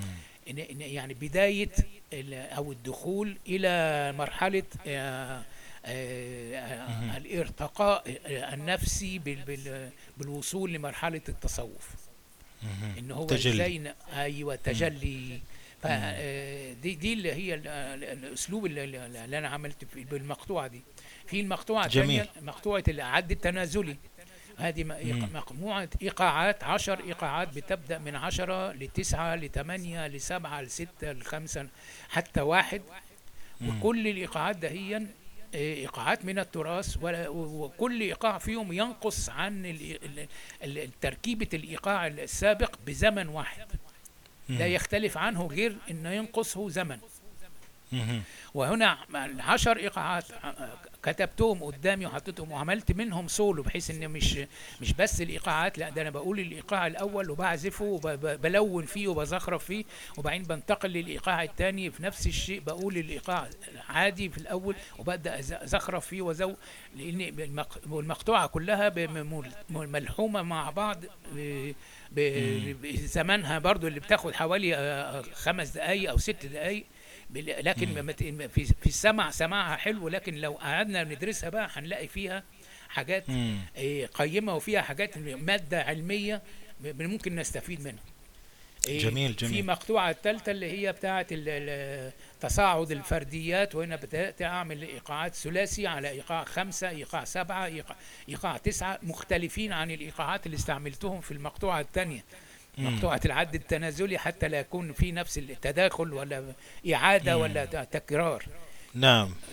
وهكذا كل مقطوعة مقطوعة المسبحة ال- ال- ال- اللي نعم. هي المسبحة معروف الم- م- م- م- السبحة بيبقى مكونة من 33 حبة ثلاث أجزاء كل جزء 11 اخترت ثلاث إيقاعات آه، من التراث كل واحد فيهم 11 زمن وبدأت أعمل فيه سولو على كل واحد منهم و- و- وازخرفه وأ- وادخل فيه بعض الآلات اللي يعني اللي اضيف أضيف له يعني يبدأ مثلا بالدف ويبدأ ينتقل إلى الطبلة ويدخل الرق من- ف- بحيث ان يعطيه ثراء آه، صوتي وتلون صوتي مختلف. جميل. كل مقطوعة فيهم لها لون ولها إحساس ولها طريقة معينة وكان آه، يعني غرضي من ده إن في يحصل دراسة له من الموسيقيين ومن الملحنين ومن الفنانين وبالذات عازفين الإيقاع وفعلا النتيجة اللي يعني اللي أر- أنا راضي عن النتيجة لأن في بعض الملحنين الشباب بدأوا يتصلوا بي وبدأوا يسألوني على بعض الإيقاعات دهيا ويطلبوا مني تفسيرات عنها. وبعض ما يطلب مني إن أنا آه، أعيد تسجيل له فقط هذا الإيقاع بسرعات مختلفة حتى يمكن أن يتمرن معه ويتمكن من إنه يلحن على هذا الإيقاع لأنه أعجب بالإيقاع من الأسطوانة لما- سمع الأسطوانة أعجبه هذا الإيقاع. وأنا بالنسبة لي والله جميل. صراحة. هذا كان هدفي من الأسطوانة دي. أساس مش يعني- هدف تجاري هو هدف فني فقط. يعني هي أشبه بمنهج وأشبه بسي في أو ريزومي آه، سيرة ذاتية مختصرة. وإحنا طبعا آه، آه، أكيد نتحرق إلى إلى أسطوانة أخرى أو عمل آخر. أكيد يعني ما راح تسيبنا من غير أسطوانة فيها أفكار جديدة من هذا النوع. إن شاء الله إن شاء الله. في في في طور زي ما بنقول في المطبخ في في طور الطبيخ لا ما زال في في المعمل لكن أنا برضو يعني من ضمن ال- ال- الحاجات اللي, أرضتني جدا عن الاسطوانه دهيا إن في ناس آه، عازفين إيقاع آه، مش عرب. ولا أوروبيين حتى في من من اليابان ومن ال- الصين ودخلوا معايا على ال- ال- ال- الفيسبوك وبيهنوني على الأسطوانة فسألتهم إذا كانوا سمعوا الأسطوانة قالوا لي إحنا بالنسبة لك بالنسبة لنا الأسطوانة دي بنعت- بنعتبرها ككنز إن إحنا بنحافظ عليه ما إحناش عايزين نسيبه لأن ده بالنسبة لنا مرجع بنرجع ليه؟ عشان نتعلم الموسيقى العربية والإيقاعات العربية. فدي أنا بالنسبة. لي قمة السعادة ان أنا حسيت وقمة الرضا عن النفس إن أنا فعلا نجحت في إن أنا أصل للهدف اللي أنا عملت عنه الاسطوانه إحنا نهنئ أنفسنا آه، قبل تهنئتك بها والله وفي انتظار. المزيد منك يا أستاذ. إن شاء الله إن شاء آه. الله. قريبا إن شاء الله هيخرج الاسطوانه الثانية الباقية. في الأفكار موجودة. يعني في الأفكار ما زالت في منها في طور ال- ال- العمل ما زلت أعمل فيها وسيكون فيها لون تاني بقى في في هيبقى في مقطوعات موسيقية برضو من التراث ولكن معزوفة بآلة واحدة مع آلة إيقاع واحدة حتى نستطيع أن إحنا نسمع التطبيق اللحني ما نعم. بين الإيقاع وما بين ال- ال- ال- اللحن اللي هو ما بين زي ما قلنا الملحن وهو بيلحن كان بيعتمد على إيقاع معين محدد هو اللي بيلحن عليه. فلازم هنا التطابق ما بين الإيقاع وما بين اللحن هيبقى واضح لأن في آلة واحدة بتؤدي الميلودي أو بتؤدي اللحن وآلة واحدة بتؤدي الإيقاع. وهنا ممكن إن إحنا نفهم جيدا معنى كلمة تطابق الإيقاع مع اللحن. الله. طيب آه، سؤال أخير قبل أن نختم آه، أستاذ. أنت يعني في السيرة ذكرت أنك اشتغلت مع آه، فرق وموسيقى بسيطة وموسيقى معاصرة وموسيقى حديثة وموسيقى للجمهور لكن يعني هذا الشيء لم يشغلك بالهوس بالموسيقى والإيقاعات التراثية المعقدة والإيقاعات العظيمة عموما. يعني هذا درس نتعلمه. يعني أنت كيف فلت من من هذا الشيء لم تجرفك يعني ال- الاشتغالات في البداية آه، إلى البساطة وال- وال- والأمور دي؟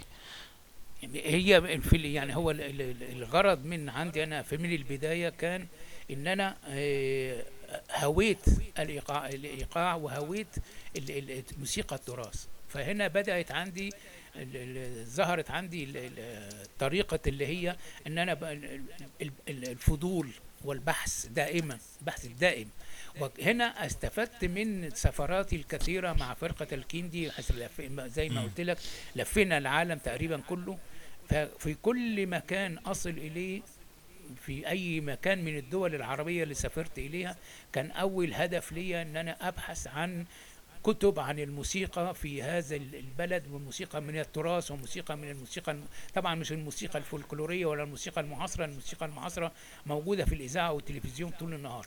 ببحث عن التاريخ الموسيقي بتاع كل بلد من البلاد دي ومن هنا وصلت بدأت أجمع الآلات ال- ال- ال- الإيقاعات دهيا وأنا وأنا بس من خلال عملي في فرقة الكندي أحاول إن أنا إن إحنا نقدم للجمهور دايما موسيقى حتى في يعني لو دورت بحثت في ال في ال الاسطوانات كل الاسطوانات بتاعت فرقة الكندي هتلاقي إن في كل اسطوانة فيها جزء من موشحات بإيقاعات غريبة بإيقاعات مختلفة بإيقاعات لازم يكون في عمل إيقاعي قيم في كل اسطوانة. بحيث إن ما يبقاش إن إحنا بنعمل عمل آه، زي أي حد ممكن يعمله. لازم نعمل عمل جميل. ما يكونش هنا اتعلمت دي بقى من ال- الأوروبيين اتعلمت عشان تنجح في في حياتك. لازم تقدم شيء لم يقدمه أحد من قبل. جميل جميل يا أستاذ. طبعا لابد من حلقة أخرى قريبة معك أستاذ عادل. أنا عندي أسئلة كثيرة لم أتطرق لها ال- اليوم.